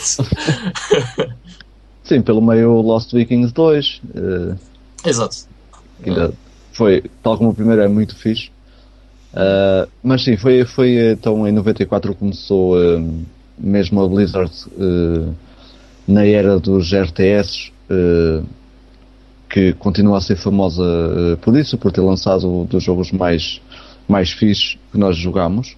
E como eu estava a dizer, também mais nostálgicos, e falo a nível pessoal, mas sei que para vocês também, provavelmente também são. Yep. Pelo menos o primeiro Warcraft. A Blizzard é tipo das minhas software houses favoritas, ever. Portanto, tudo o que eles lançaram a partir daqui é super nostálgico para mim. Pois, exatamente. Eu tenho uma grande ligação, principalmente aos dois Warcrafts e depois ao Starcraft. E pronto, e sempre que ouço falar da Blizzard, ou que alguém fala da Blizzard, é logo a primeira coisa. Eu nunca iria buscar, por exemplo, referências ao Rock'n'Roll Racing ou ao Lost Vikings, mas a primeira coisa que veio à cabeça é logo Warcraft. Sem dúvida, foi um jogo onde perdi imenso tempo, imensas horas. E é muito fixe, não é? Introduziu ali algumas coisas novas. Sim, basicamente começou uma coisa que a Blizzard tem, que é um universo muito próprio, não é?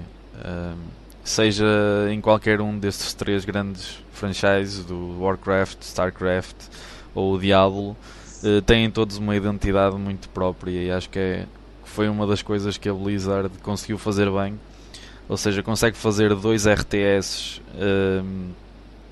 que poderia ter muito bem caído no erro de fazer duas coisas muito semelhantes, apenas com um setting diferente, não é? Um é com orcs e humanos e monstros, e o outro é no espaço, e de resto era tudo igual, mas eles conseguiram fugir a isso e fazer uma coisa distinta. Até porque há pessoal que gosta muito de Warcraft e não gosta de Starcraft, e vice-versa. Eu felizmente gosto muito dos dois, e acho que foi uma das principais vantagens deles, foi eles terem conseguido fazer bem essa separação das águas, apesar de serem dois jogos com um tema semelhante, não é um tema, não, um género, partilharem um género. Acho que foi por aí. Uhum. Sim, eles conseguiram criar três séries únicas, e reparem que o mais difícil, acho eu, de fazer em qualquer indústria é criar de coisas novas. E quando estamos a falar de criar mundos novos, por exemplo, não se cria um Lord of the Rings todos os dias, estás a ver? Aquele mundo requer uma imaginação extremamente fértil, e a Blizzard teve imaginação para criar 3 mundos deles, estás a ver? E isso é excelente. Por exemplo, os Zerg não existia ok, existia o Alien, mas não existia os Zergs, não existia os Protoss, ok? Portanto, isso tudo foi a Blizzard que criou, e isso é muito fixe, e é único da Blizzard, digamos assim. É, e são universos muito bem criados, com muito lore. Não é uma coisa que eles meteram para ali e agora andam aí à porrada. Não, é uma coisa com pés e cabeça, o que é muito difícil de conseguir hoje em dia. Exatamente. Começou, desculpa, Vitor, deixa-me só dizer, começou com este Warcraft Orcs and Humans, que eu joguei depois do Warcraft 2, e não percebi bem aquilo que chegava, porque os controles eram totalmente diferentes. Então tive que ver uma guia para jogar o primeiro Warcraft, porque é bastante primitivo, foi em relação... Porque entretanto depois do Warcraft saíram vários RTS. Aliás, acho que foi um bocadinho tipo Golden Age dos RTS, a partir do primeiro Warcraft até... provavelmente dentro dos anos 2000, início dos anos do século XXI, ou seja, ali aquela década teve muitos RTS, e tudo começou muito a partir do Warcraft, e aquilo evoluiu bastante até ao lançamento do Warcraft 2. O Warcraft 2 trouxe muitas novidades e muitas coisas que foi mais fácil, muitas coisas melhoradas, e que foi mais... a interface do jogo era muito mais fácil, muito mais acessível. Então quando voltas atrás é um bocadinho choque temporal, e aquilo é um bocadinho mais arcaico, então é um bocadinho estranho. No início se calhar eles tiveram aquele problema de perceber bem, ou perceber onde é que iam encaixar os controlos, ou qual é que era a melhor maneira, mas sim, depois foram evoluindo para uma fórmula final. E se calhar foi a partir de 95 e 96 com Warcraft 2 que continua-se a usar, continua-se hoje em dia, se formos ver bem, a usar mecânicas, isso sim, em relação aos controlos, obviamente, e até teclas de atalho iguais. Desde essa altura há um botão para selecionar todas as unidades e etc. Isso acho que se manteve. Aliás, por exemplo, o Warcraft 2 criou uma espécie de standard para os RTS, e tem piada que, por exemplo, tu ias jogar um jogo que não tinha os controles do Warcraft 2, que tinha, por exemplo, o selecionar era no botão, em vez de ser num botão era no outro, e eras tu, mas porquê é que isto não é neste botão, man? Em todos os jogos é neste botão. É verdade. Então foi em 95 e 96 que saiu o Warcraft 2. Depois, em 97, saiu um jogo que vocês adoram e que eu não joguei, mas não me matem por isso. Mas, não, eu vou-te matar é porque te enganaste na data. Então. É 96. Que saiu qual? O Diablo? Ah, eu tenho aqui uma lista que diz 97. I could be wrong, mas tenho a certeza quase absoluta que é 96. Sim, também tenho isso. 96. Pronto. Ainda bem que vocês estão aí para ratificar. Tenho quase certeza absoluta. Ok, o que é que têm a dizer do Diablo? Vocês é que... Fucking awesome, segue! Muito basicamente. Eu tinha o demo disto, do Diablo, que vinha numa revista da Megascore, e eu acabei o demo, que era até ao Butcher, não sei, 350 vezes, não, acho que foram 347. Eu adorei aquilo, mesmo super adorei, e tive um ano inteiro a pedir o jogo aos meus pais, até que me ofereceram. E foi um autêntico vício, para mim Diablo era uma coisa impressionante, e na minha opinião tem, se não a melhor, uma das melhores bandas sonoras de sempre. Tenho que concordar. Awesome. Apesar de não ter jogado, se calhar, nem um décimo do que joguei do Diablo 2, mas foi aqui que eu fiquei vidrado mesmo, completamente, no Diablo. Também foi um que mudou completamente o standard, não é? Ou aquilo que nós compreendíamos como um action RPG na altura,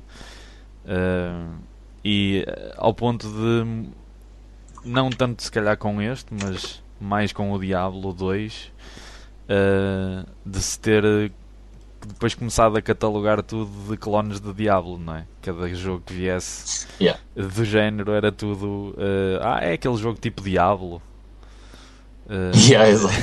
Era logo o que a gente dizia, não é? E tem piada a cena da energia e da mana. Isso foi copiado tantas vezes, ainda hoje é copiado. É uma coisa importante. Foi um jogo extremamente importante na indústria dos videojogos, e foi um jogo que veio reviver o estilo RPG no computador, sem dúvida alguma, e criar um novo estilo. Basicamente acabou por criar o Action RPG, porque antes do Diablo, o que é que tu tinhas de Action RPG no PC? Pois, era assim um conjunto de RPGs que parecia que ainda não tinham encontrado bem o caminho a seguir. Não é que tivessem que inventar um standard para toda a gente seguir, mas não sei, pareciam assim todos que estavam cada um a puxar para o seu lado, não é? Assim, um tinha uma mecânica, o outro tinha outra, e depois não havia assim grande linha de continuidade em que tu pegasses num jogo, e por muito diferente que fosse, tipo, há sempre comandos básicos que tu consegues relembrar de outros jogos e apanhar naturalmente o gameplay a partir daí. Acho que isso começou a aparecer mais foi quando o Diablo introduziu algumas destas mecânicas, como tu dizes, a cena da mana e da vida e da visão isométrica e tudo isso. Acho que foi mais a partir daí que começou assim a haver uma espécie de uma identidade para os action RPGs. Sim, é assim, eu tenho a certeza que existe um jogo mega obscuro antes do Diablo, que fazia o mesmo, claro. Né? Mas foi o Diablo que popularizou, sem dúvida alguma. E também um dos melhores ambientes em termos de videojogos, é o do Diablo. Isso sem razões, sem espaço para discussões. E consegue ser quase um survival horror. Tem piada. É isso que falta no Diablo 3, mano. Porque tipo, o Diablo 1 tinha pessoas empaladas e gajos tipo, virados ao contrário e cruzes a arder e cenas assim. E o Diablo 3 é tudo. Tem árvores maléficas. Boa. Mas é excelente jogo. Guardo muitas memórias do primeiro Diablo. Tenho que jogar ainda um dia este título. Não participas no 35 se não jogares o Diablo. Vai treinando. Oh my god, isso é muito duro assim, de repente. Mas é um título que ainda tenho que jogar, sem dúvida. Então, seguindo aqui a nossa linha, em 97 sairia o Lost Vikings 2. Eu acho que estás bem, mas pronto, se virem alguma coisa estranha, avisem. Depois, em 98, viria a sair então o Starcraft, que teria grandes avanços em relação ao Warcraft, assim como também o tal team sci-fi, e que eu também tenho grandes recordações. Foi outro jogo onde eu passei imensas horas, sem dúvida. Eu adorava aquilo, eu sempre gostei de jogos com este tema, sci-fi, e Starcraft pode ter sido também uma das razões para eu gostar tanto deste tema. Em relação ao Warcraft, notei grandes, enormes diferenças mesmo. É o meu RTS favorito de sempre, sem dúvida alguma, tipo, ever. Sim, também. Perdi provavelmente milhares de horas a jogar na internet, e joguei aquilo compulsivamente durante 5 ou 6 anos. Sem dúvida que é o meu RTS favorito. Tem um ambiente excelente, a história é bué da boa, e tem piada que eu só joguei a história vários anos depois de jogar na net, porque foi um amigo meu que me disse: "Ei, bora jogar Starcraft na net, porque aquilo é bué da louco", e eu, "tá bem", e depois comecei a jogar na net e nunca passei single player, só passei single player vários anos depois. E depois foi tipo piece of cake, porque já conhecia o jogo de trás para a frente e de frente para trás, e foi bem fácil passar a campanha. Para mim, o balanço entre as raças e a quantidade de estratégia consegue ser, estar envolvida num jogo é impressionante, é incrível, muito bom. É mesmo. Eu também não, por acaso nunca joguei online, mas fiz a vez a história, realmente aquilo era awesome. E se não estou em erro, estou com um bocadinho de falha de memória porque já não pego nem no Starcraft nem no Warcraft há imensos anos, mas se não me falha a memória, Starcraft até tinha algumas missões que não era só construir e botar para a frente. Não. Tinha... Sim, tinha várias missões em que controlavas só um personagem, que era o teu herói, digamos assim. Na altura ainda não havia as habilidades dos heróis, como há, por exemplo, no Warcraft 3 ou no Starcraft 2, mas controlavas um X número de unidades e eram missões diferentes do habitual. Construir, destruir, construir, destruir. Exatamente. Pois é, por isso é que, pronto, introduziu essas novidades que foram fantásticas, sem dúvida. Depois... se calhar graças ao sucesso do Starcraft, o Warcraft 2 viria a ter o Battle.net Edition em 99. Com o sucesso do Battle.net, que ficou um serviço muito conhecido na altura, muito em parte devido ao Starcraft. E exato. A versão Warcraft 2 Battle.net Edition também trazia a expansão, o Beyond the Dark Portal, que tem piada. Yeah, very nice. Depois... em 2000 e 2001, mais um bocadinho para vocês falarem do Diablo 2 e do Lord of Destruction, expansão. Pá, como eu já disse, provavelmente o jogo em que eu passei mais horas da minha vida. Cheguei ao fim com todas as personagens, saiu o Lord of Destruction e eu voltei a chegar ao fim com todas as personagens. Voltei a repetir com algumas delas, joguei com amigos em rede, online por acaso não joguei porque tive internet muito tarde na minha vida, por isso não foi a tempo de jogar Diablo 2, apesar de ainda haverem servidores disso. E basicamente como já surgiu até uma vez num jogo que nós fizemos através do YouTube, de umas perguntas, e uma delas era qual é que é o teu jogo favorito sempre, que é sempre aquela pergunta ingrata, e eu, muito obrigado a ter que responder essa pergunta, disse que se tivesse que escolher assim de repente, seria o Diablo 2. Não sei, se calhar se pensasse mais um bocado ia ter algumas dúvidas, ia começar a ponderar entre mais 2 ou 3 títulos, mas assim a quente responderia Diablo 2, sem dúvida. Foi um dos jogos que mais me marcou sempre mesmo. Eu ficava um bocado como tu, ficava do estilo, ei mas aquele, estás a ver? Mas tenho a certeza absoluta que se não tivesse em primeiro, estava nos 5 primeiros. Sem dúvida alguma. É fogo, man. Eu joguei tanto Diablo 2. Mas há uma cena que me falha, é que eu não acabei o jogo com a Assassin. Mas passei o jogo para aí 10 vezes com a Sorcerer, e 10 vezes com o Barbarian, e 10 vezes com o Necromancer. Eu lembro-me de um episódio muito engraçado. Quando eu tive o Diablo 2, estavas a falar de não teres internet. Eu na altura tinha internet, mas tinha limite de downloads e de uploads. Mas eu não sabia.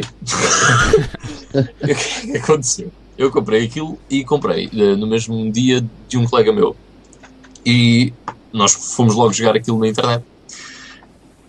E então nós ligámos o microfone no MSN, no mensageiro, e então estávamos a falar um com o outro e a ver a Strategy Guide que vinha na Battle Chest e não sei o quê, sempre que eu comprei a Battle Chest, que vinha na Battle Chest e não sei o quê, e íamos passando o jogo, de repente chega tipo a conta da Capvisão, no fim do mês, e por acaso a cena dos downloads e uploads ainda não estavam em vigor, só entravam em vigor no mês a seguir, ou 2 meses a seguir, ou o que é que era. Mas, se já tivesse em vigor, eu tinha que ter pago tipo uma quantia de 200€ a mais. Porque nós jogámos o jogo para aí 3 vezes seguidas na net e acabámos aquilo bem a vezes. E autêntico vício. É dos jogos mais perfeitos que eu posso imaginar, é o Diablo 2. Tem, outra vez, uma banda sonora das mais memoráveis possíveis. Simples, mas super memorável. Os gráficos são excelentes. Eu acho que são dos melhores gráficos e que aguentaram mais o teste do tempo são os gráficos do Diablo 2. Eu hoje em dia vou jogar Diablo 2 e acho que os gráficos são bons, o que é uma cena brutal. E tem outra cena que é o melhor ambiente de sempre num videojogo. Para mim é o Diablo 2. Aquela cena mesmo é dark, e do Dark Wanderer, e quando chegas a Travincle, man, aquilo é tão, tão awesome. Epá, é excelente, excelente. Não dá para descrever Diablo 2 assim muito rapidamente, porque é mesmo pá, incrível. Adoro Diablo 2. Então depois, seguindo, para ver se isto não fica muito grande, em 2002 e 2003 o terceiro jogo da série Warcraft, o Reign of Chaos e o Frozen Throne, Reign of Chaos sendo o nome do jogo em si, do original, e o Frozen Throne a expansão. É um jogo que eu não joguei muito, mas também tenho boas recordações daquilo ser formidável, ainda mais colorful, muito colorido, com um ambiente muito próprio, que já tínhamos visto nos Warcrafts, mas muito melhor, obviamente. Também já é outra era gráfica. O Warcraft 2 já era bem abnecado, mas ainda era aquele semi 3D, aliás, acho que aquilo nem sequer se podia chamar semi 3D, era 2D. Pois, exato, mas no Warcraft 3 conseguimos ver uma... Pá, a melhor recordação que tenho mesmo do Warcraft 3 é aquilo ser bué colorido. Yeah. A floresta era bué verde e detalhada, e ser um jogo bonito, pronto. Uma cena que eu gostei muito no Warcraft 3 eram as fações. Achei que era bem interessante a cena dos Undead e não sei o quê. E outra cena foi a introdução dos Heroes no jogo, em que tínhamos o herói que tinha várias habilidades. Isso dentro dos RTS dava um bocadinho de RPG dentro dos RTS, digamos assim. Era giro, gostei dessa cena. Yeah, nice. Alguma coisa a dizer aqui, Miguel? Não, por acaso, eu lembro-me de jogar o Warcraft 3, mas dos 3 Warcrafts foi aquele que eu menos joguei, por acaso. Mas tenho exatamente a mesma memória que tu. Lembro-me de ter Estás sido assim um bocado... lembro-me mais pelo aspecto do jogo do que pelo jogo em si. Lembro-me de ver trailers na altura que vinham naqueles discos das revistas de PC, não é? Que tinha trailers e tinham 2 ou 3 demos e software, quer dizer, shareware ou freeware ou coisas desse género. Programas que não tinham o DirectX 5 ou 6 ou uma coisa do género. Yes, já posso jogar o não sei quantos. Mas lembro-me disso perfeitamente, do aspecto do colorido todo que falaste, sim, isso sim. Mas foi o Warcraft que eu joguei menos dos 3, confesso. Pois, eu também, estás como eu. Depois em 2004 começava essa loucura que ainda prevalece até hoje, o MMORPG World of Warcraft, e que fez com que durante 7 anos a Blizzard não lançasse nenhum jogo, só lançasse World of Warcraft. Estar ali a milcar Jesus, mas também foi uma grande galinha dos ovos. Depois encontraram aí o ganha-pão deles, pronto, vamos lá isso. Yeah. Foi mesmo World of Warcraft, ainda continua a ser um jogo bastante jogado e cada vez mais com mais utilizadores, mas é uma situação de mega sucesso, sem dúvida, numa altura onde ainda não se falava muito em MMOs, como hoje há 4.000 à escolha. Yeah. Obviamente que World of Warcraft tem o seu destaque também pela antiguidade, não é? E por ter criado... Foi pioneiro em montes de coisas. Sim. Mas deixa-me dizer uma cena sobre o World of Warcraft. Força. Que é... Eu não jogo por isso. Sim, não, eu quero só dizer uma cena muito rápida, para isto não ficar muito longo, que é... embora eu tenha jogado World of Warcraft e gosto bastante do jogo, acho que o mundo é muito fixe e é enorme, o que é espetacular, tem montes de zonas diferentes, epá, é muita coisa diferente no jogo, é muito fixe, muito engraçado, mas no fim é absolutamente redundante, porque nós acabamos por estar a fazer raids para ter melhores itens, e estamos a fazer melhores itens para ter raids, e depois vais para o PvP para ter melhores itens, e melhores itens para ir para o PvP, portanto é uma bola de neve, é redundante e acho que é estúpido.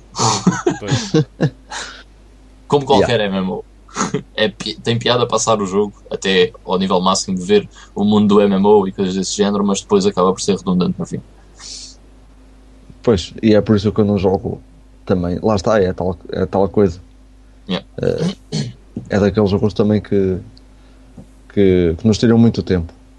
Depois então, como o Ivan referiu, em 3 anos após o lançamento do World of Warcraft, em 2007 saía a primeira expansão, Burning Crusade, em 2008 Wrath of the Lich King, em 2010 o Cataclysm, e nesse mesmo ano saía também o Starcraft 2.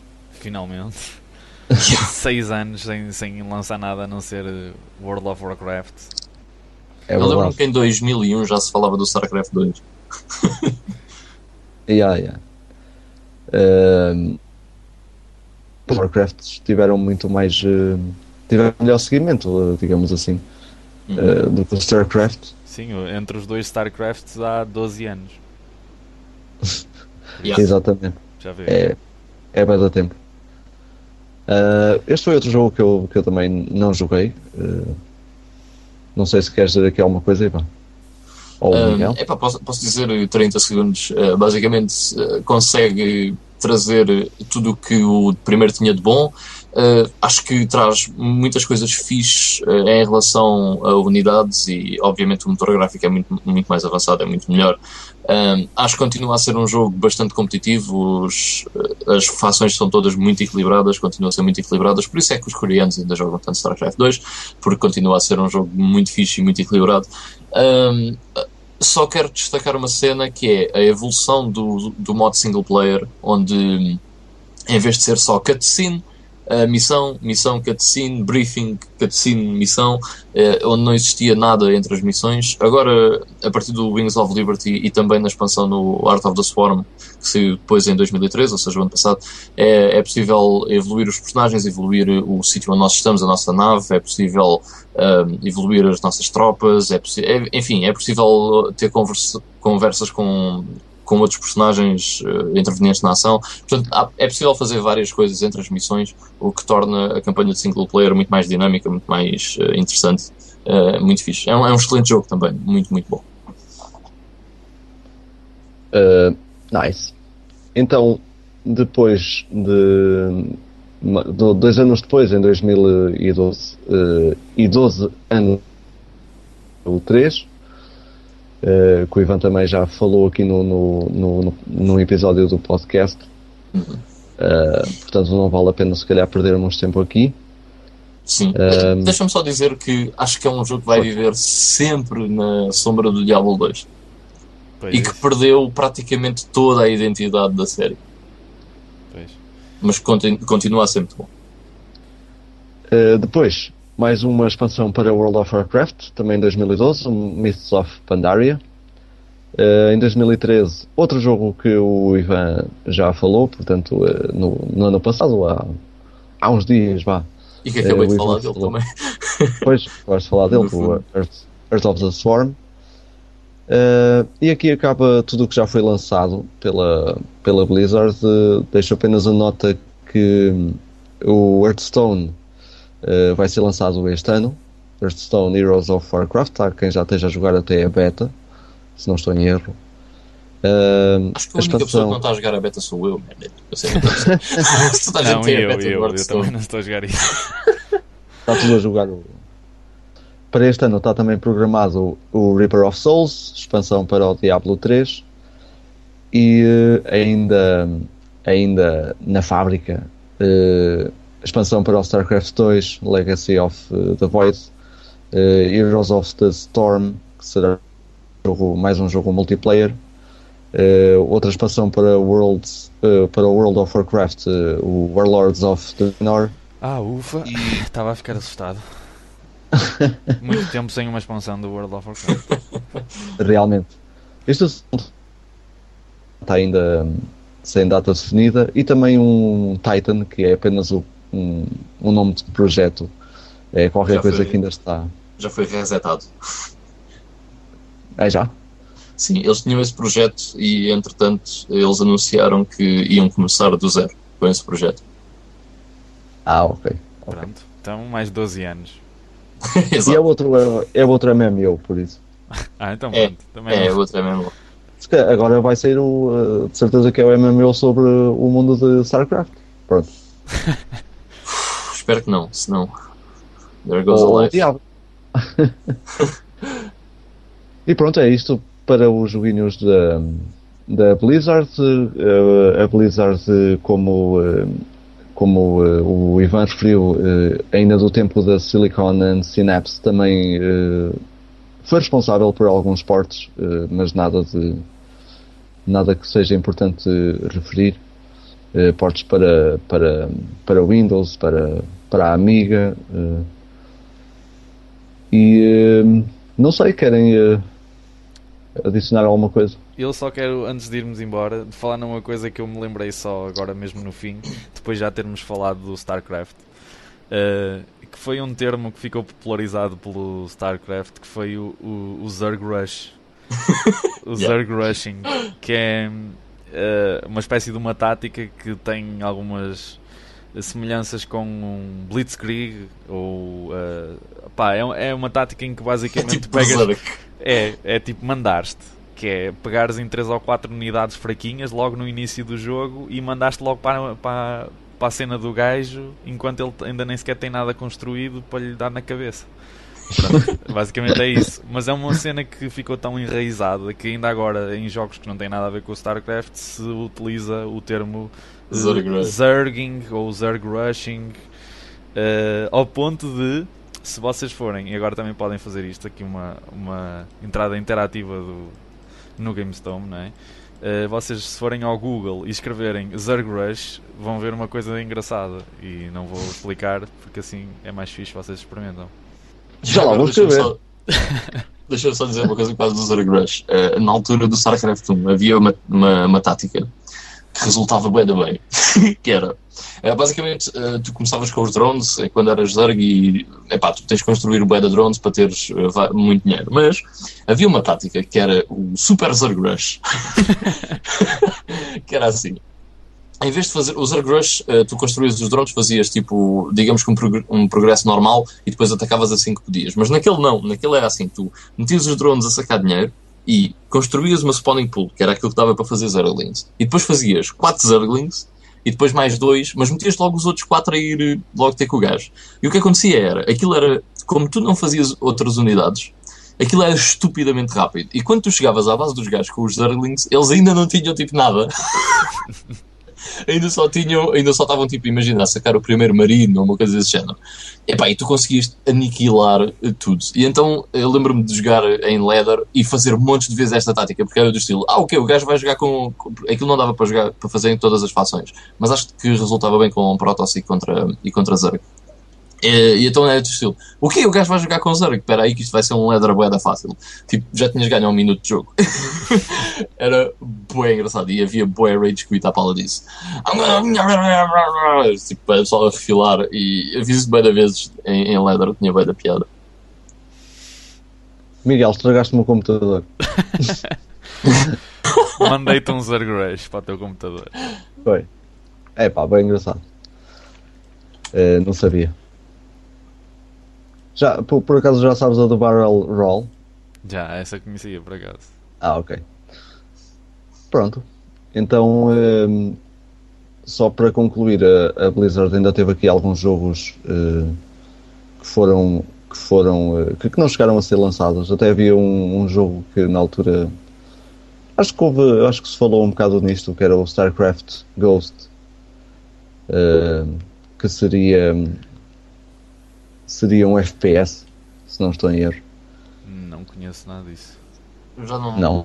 Eu queria isso só porque era no universo de StarCraft. Mas acho que era mais engraçado aquilo que eles também não lançaram, que era o Warcraft Adventures, que era tipo uma aventura gráfica no mundo Warcraft. Era mais fixe, acho eu. Gostava que isso tivesse saído. Aliás, há um protótipo, só que a pessoa que tem o protótipo deve ser daqueles colecionadores que gosta de monetizar os jogos deles, e então nunca lançou o ISO cá para fora, portanto nós não podemos jogar, embora o jogo seja perfeitamente jogável de uma ponta à outra. pronto, se ficarem interessados podem ir sempre procurar algumas coisas e saber melhor. Há também algumas coisas interessantes para ler, como a disputa entre a Blizzard e a Valve, por exemplo. Mas vá, não vou... mas procurem, e sendo a Blizzard quem é nos dias de hoje, vale sempre a pena saber mais um bocadinho. Pronto, vamos então, só para concluir o nosso podcast, chamar o Ivan Barroso ao palco, já a seguir, para nos trazer o resumo da revista Push Start. Tudo bem, Ivan? Upsê! Sim, tudo bem. E precisamente para fazermos aqui o resumo da Push Start 39, que já podem ler, podem fazer o download gratuito em revistapushstart.com. Tem lá o linkzinho bem visível para fazerem o download da revista em PDF e poderem ler, seja no computador ou nos vossos dispositivos móveis. E como eu falei, está aqui o Ivan precisamente para resumir aqui a revista, o que podem encontrar nesta edição. Ok, vamos lá falar um bocado sobre a Push Start. Como vocês sabem, a Push Start é uma revista que tenta apostar não muito no modelo de review, e também há 50 reviews e agora entretenham-se a ler, mas também em outros temas que sejam interessantes, ou tentar abordar os jogos de outra forma, sem ser eu acho que e está aqui a minha nota final. Claro que isso é sempre importante, porque é uma revista de videojogos, mas tentamos sempre ser um bocado diferentes, não é? Não fazer coisa tão linear quanto isso. E então, este mês fizemos algumas coisas assim diferentes. Temos, por exemplo, um top de jogos por jogar na PlayStation 3, ou seja, são aqueles títulos que da PlayStation 3 que se calhar passaram um bocado under the radar, e se calhar até em termos de colecionismo um dia até são capazes de subir um bocado o valor, digo eu. É um top muito interessante. Eu não vou dizer quais são que estão lá, é tão curioso que vão ver. São soluções muito bastantes, visitem. Depois também tivemos aqui uma comparação entre o Wii Sports e o novo Wii Sports Club. Parece que não, mas o Wii Sports já saiu em 2006, já lá vão 7 anos. Não, mais. 8 anos. Já lá vão 8 anos. Portanto, parece que foi uma coisa tão recente e já passou quase uma década desde que saiu o jogo. Portanto, está aqui uma comparação entre o jogo antigo e o novo jogo. E claro, falando agora de jogos em concreto, também temos o Inspetor Zé e o Robô Palhaço, não é? No Crime em um Hotel Lisboa, um jogo da Nerd Monkeys, como devem estar informados que o jogo existe. Já sabem que é uma aventura gráfica, feita em pixel art, um inspetor um bocado... como é que a gente pode explicar o Inspetor Zé? É um bocado distraído. E tem um ajudante que é um robô, e estão a investigar um crime que foi um suicídio de alguém que morreu com 14 facadas nas costas. Mas se calhar com 14 facadas nas costas não é um suicídio. Por isso, esta é a trama do jogo. O que é que fizemos especial para este? Neste fizemos um 4x4, ou seja, houve alguém que analisou o jogo em toda a sua extensão, e os outros 3 normalmente dão uma pequena opinião sobre o que é que acharam do jogo, o que é que não acharam. Portanto, é uma coisa assim mais curta. É uma forma diferente de fazer uma análise, digamos assim. Não é só uma análise singular, mas é uma análise coletiva. Depois, em hardware, temos, por exemplo, o BQ Aquaris 5.7, que é um novo telemóvel que saiu da BQ. A BQ é uma empresa... não é portuguesa, evidentemente, que faz telemóveis e faz tablets, e tem apresentado produtos muito interessantes. Portanto, deem um saltinho e vejam se isto pode ser uma coisa que vos interessa ou não. Eu acho que é um excelente telemóvel para a qualidade, para o preço que tem. Está mesmo dentro do mais que aceitável. E finalmente, temos de falar da coisa que faz uma revista, não é? Que é a produção de reviews. Ter aqui algumas reviews que falem do que é que se está a passar no mundo dos videojogos e os grandes títulos que saíram. Se calhar vou começar até mesmo pela tua review, ou neste caso preview, Vitor, ao Starbound. Uhum. Se calhar podes falar um bocadinho sobre isso, para eu não estar aqui a fazer de macaquinho de imitação ou tentar ser a marioneta dos teus textos. Sim, eu nesta edição aproveitei, já que tinha o jogo, desde que ele apareceu no Steam, para fazer aqui uma antevisão ao Starbound, do que é que o Starbound... escrevi um bocado do que é que o Starbound se pode distanciar de Minecraft e Terraria e de muitos outros jogos que foram aparecendo e que aproveitaram essas mecânicas.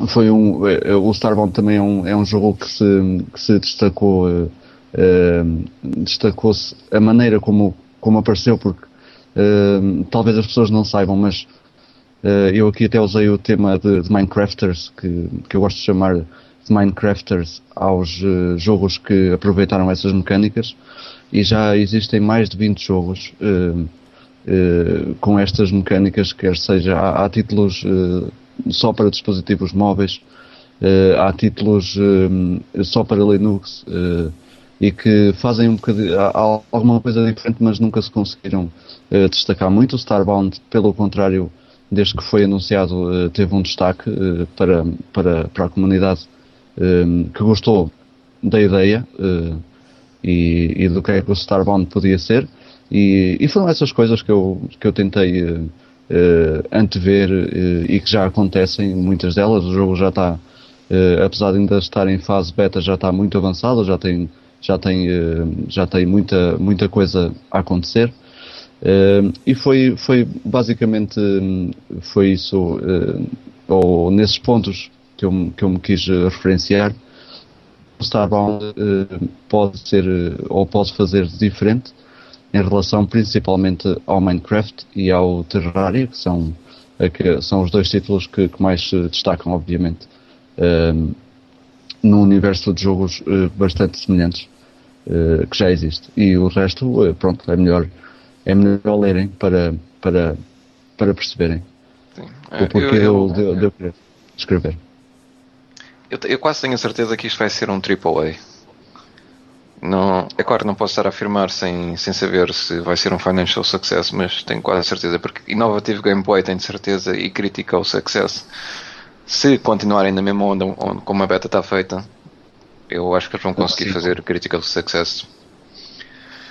Pois, eu referi isso, e até tenho esses dados em termos de dinheiro acumulado, e por acaso é daqueles jogos que se destacam até nesse ponto, porque o Starbound apareceu, ou quando foi anunciado ao mundo em 2012, o Starbound conseguiu angariar, acho que foi $200 mil, mais até do que $200 mil em 24 horas apenas, e depois o jogo apareceu em abril deste ano, numa cena parecida ao Kickstarter, para que se pudesse começar a lançar, e aí ultrapassou $1 milhão, e neste momento não faço ideia onde irá, mas de certeza que já fez muito dinheiro, porque também está a ser um sucesso desde que foi lançado o dia 10 ou...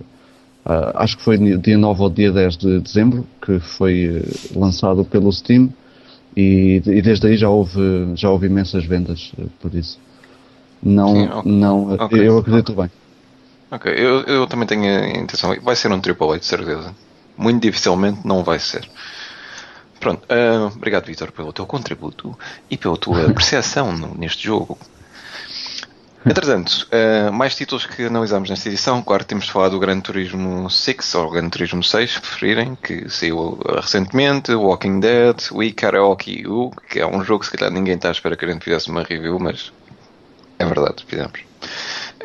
Só houve uma pessoa que cantou, felizmente, e por isso calhou ao pobre. Deve ter sido uma loucura. Sim, foi a loucura, sozinho em casa, a cantar os melhores êxitos. Não sei, não imagino, mas deve ter sido giro para ele. Estes jogos vão ser muito mais giro jogar-se sozinho, porque estar com amigos não é, só se for mesmo para a palhaçada. De qualquer forma, vejam o que é que ele achou. O Ivan também escreveu aqui sobre o Bravely Default, que acho que é um dos jogos de destaque deste ano, destes últimos tempos. Janeiro é sempre complicado a gente estar a dizer este ano, porque janeiro de 2013 foi só, tipo, semana passada. Foi ontem. Yeah. Bem, de qualquer forma, continuando, também tu fizeste aqui a review a mais dois jogos, não foi? Foi ao Cork, MO10 ou MO01... M01D, sim. Sim, é um nome bastante fácil de decorar, ou talvez não. Sim, esse, deixa-me só dizer que o Cork M01D, eu digo isto em português porque é mais rápido, M01D, pronto, está feito. Não é bem um jogo, mas é mais uma ferramenta e foi engraçado ter feito essa análise, porque ao longo dos tempos, e desde que me lembro, aliás, desde que me lembro não, porque não me lembro de ver nenhuma aplicação ou ferramenta de música na era 16-bit, mas se calhar até havia, eu é que posso não conhecer. Mas lembro-me de... Tinha do Mario Paint, tinha aquela coisa. Pim, pim. Ah, sim. Também tinha os minijogos de música, sim, é capaz. Mas já a Game Boy também era usada para música de 8 bits e ainda hoje é usada, mas lembro-me melhor dos anos 90 eu brincar muito com o Dusty J e mais tarde com o Fruity Loops, que eram ferramentas poderosas de computador. Sim. E este Korg M01D para a 3DS faz um trabalho excelente, porque aproveita também a tela tátil da 3DS, que mais nenhuma consola o pode fazer tão bem, e é também aquilo está cheio de samples e é infinito, pronto. Só tudo aquilo que possamos imaginar e quisermos fazer em termos de música, tendo algum conhecimento, obviamente, e alguma prática, é possível fazer com o Korg M01D. E eu também referencio isso na minha análise, que fui ver um bocado da história, e a Korg tinha um sintetizador que era o M1. E é aí que se baseia esta aplicação, e o M1 foi usado por grandes bandas dos inícios de 90, fins dos anos 80, portanto é tudo o que eles conseguiram fazer com o sintetizador nessa altura é possível fazer hoje em dia com esta aplicação apenas. Imagina se apanhares alguém daqueles saudosos dos anos 80 que gostavam muito de fazer as coisas todas com sintetizador. Isto é tipo o sonho molhado deles. É mesmo. É como uma volta atrás no tempo, e ao mesmo tempo, obviamente, é uma coisa do futuro. E por acaso há bastantes artistas, principalmente até japoneses, que usam 3DS nos seus espetáculos. Sim, é normal. Isso sempre foi uma coisa muito forte no Japão, não é? O uso de sintetizador, mesmo em séries de animes e jogos, claro. Sim. Exatamente. Até porque esta ferramenta chegou agora a nós, mas já existia há mais de um ano, lá. Pois, imagino que para lá seja a loucura, por aqui vai ser tipo a curiosidade. Mesmo. Ok, obrigado, Vítor, novamente pelo teu grande contributo. Mais coisas que temos este mês. Tivemos também o Doki Doki Universe, Toki Tori, a nova versão de um jogo que já se lembra que já é de outros tempos, não é? E falando também de jogos de outros tempos, ou neste caso séries de outros tempos, Le Mysterious City de Or, acho que é assim que se pronuncia, ou As Misteriosas Cidades de Or, como a gente conheceu em Portugal, que era uma série que passou nos anos 80 e nos anos 90, agora estão a acontecer um reboot da série. Não sei se é bem um reboot, se pode ser com um reboot, porque aquilo segue a história onde a série dos anos 80 ficou, e agora segue a partir daí, segue as mesmas personagens noutra aventura. Portanto, não sei se pode ser considerado um reboot, ou nem sequer um remake, porque é uma sequela.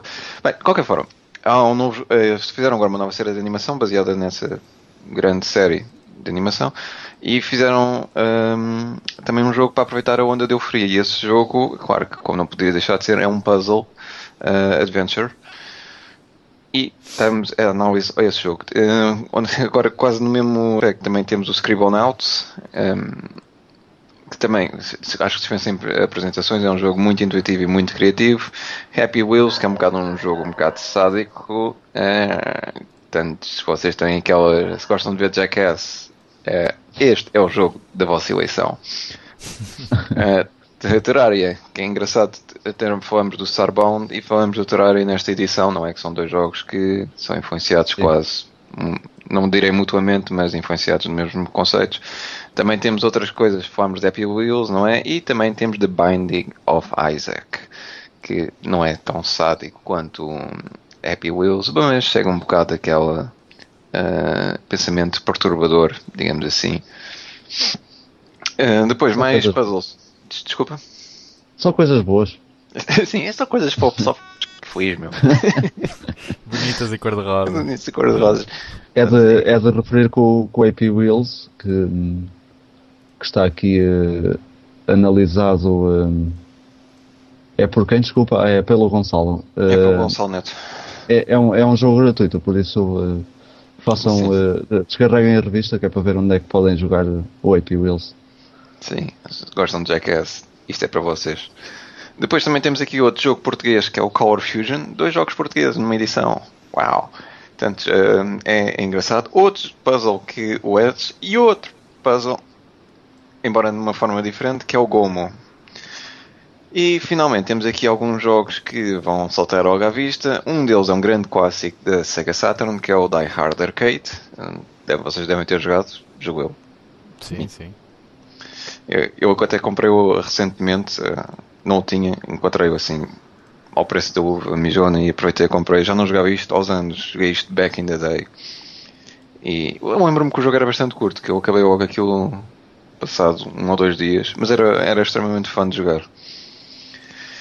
E também temos aqui um Zelda, o Link to the Past, da versão Super Nintendo, numa altura em que saiu o outro Zelda na 3DS, porque não rever este Zelda. E finalmente aqui o Vitor escreveu mais outra review sobre o Jet Rocket 2. Fogo, Vitor, só reviews. O Vitor é uma máquina. Velho, não descansa. Nada. Escrevi também sobre este jogo que está disponível na eShop da 3DS, mas eu até preferia que este fossem ler, não fui muito meigo, porque o Jet Rocket entrou num universo onde já existe tanta coisa boa. É um jogo engraçado, pronto, mas olha, vão ler. Mais nada. Querem saber o que é? Vão ler. Vai ler. Ok, e por aqui é a edição deste mês, assim, em muito poucas palavras, porque a edição deste mês tem 20 páginas. E é claro que não há uma review com 90 páginas, são vários artigos de qualidade, como sempre. E deixo-vos agora a vossa aventura começar. www.revistapurstart.com. Vocês podem descarregar para o vosso tablet, para o vosso telemóvel. Pode ser bom para ler nas paragens do autocarro, pode ser bom enquanto estão dentro do metro. Aqui, mais nada. Quando estão numa aula secante ou assim. Não, estou a brincar, não façam isso. Brincar, eu nunca fiz isso porque na minha altura não havia telemóveis assim. Perfeito. Evandro, deixa-me só adicionar aqui que também tem na revista análise àqueles joguinhos em 3D que saíram para a 3DS. Nós até, o Miguel até falou aqui numa altura. Quando eles iam, nós temos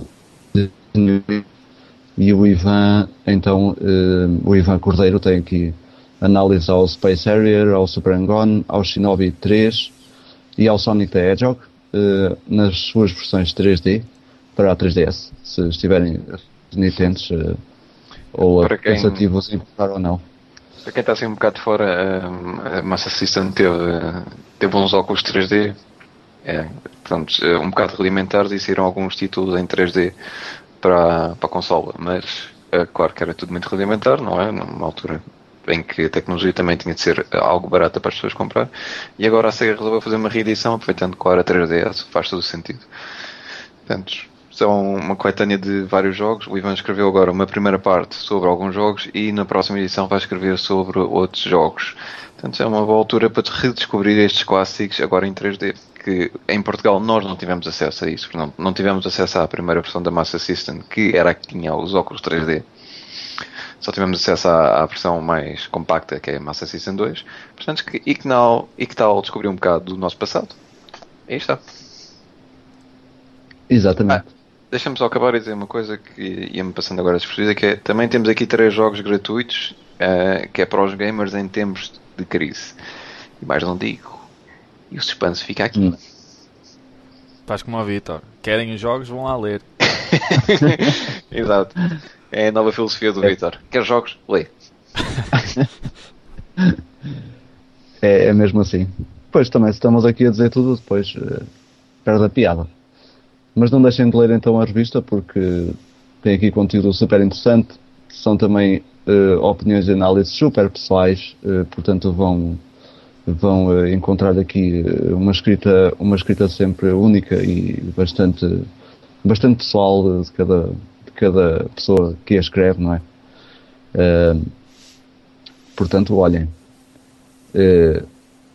passem a revista por start.com, tem lá o linkzinho para descarregar a postar com o número 39 e podem encontrar este conteúdo todo que o Ivan resumiu e que falámos aqui um bocadinho também, mas obviamente que não vos queremos tirar todo o divertimento de lerem, por isso estejam à vontade, a revista é totalmente gratuita, portanto façam o favor.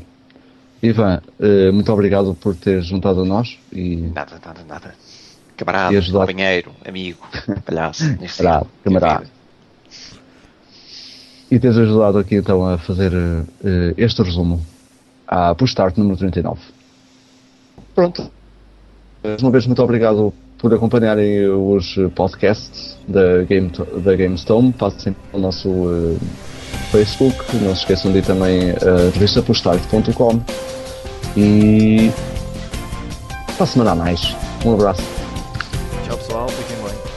Bye bye, stay fine.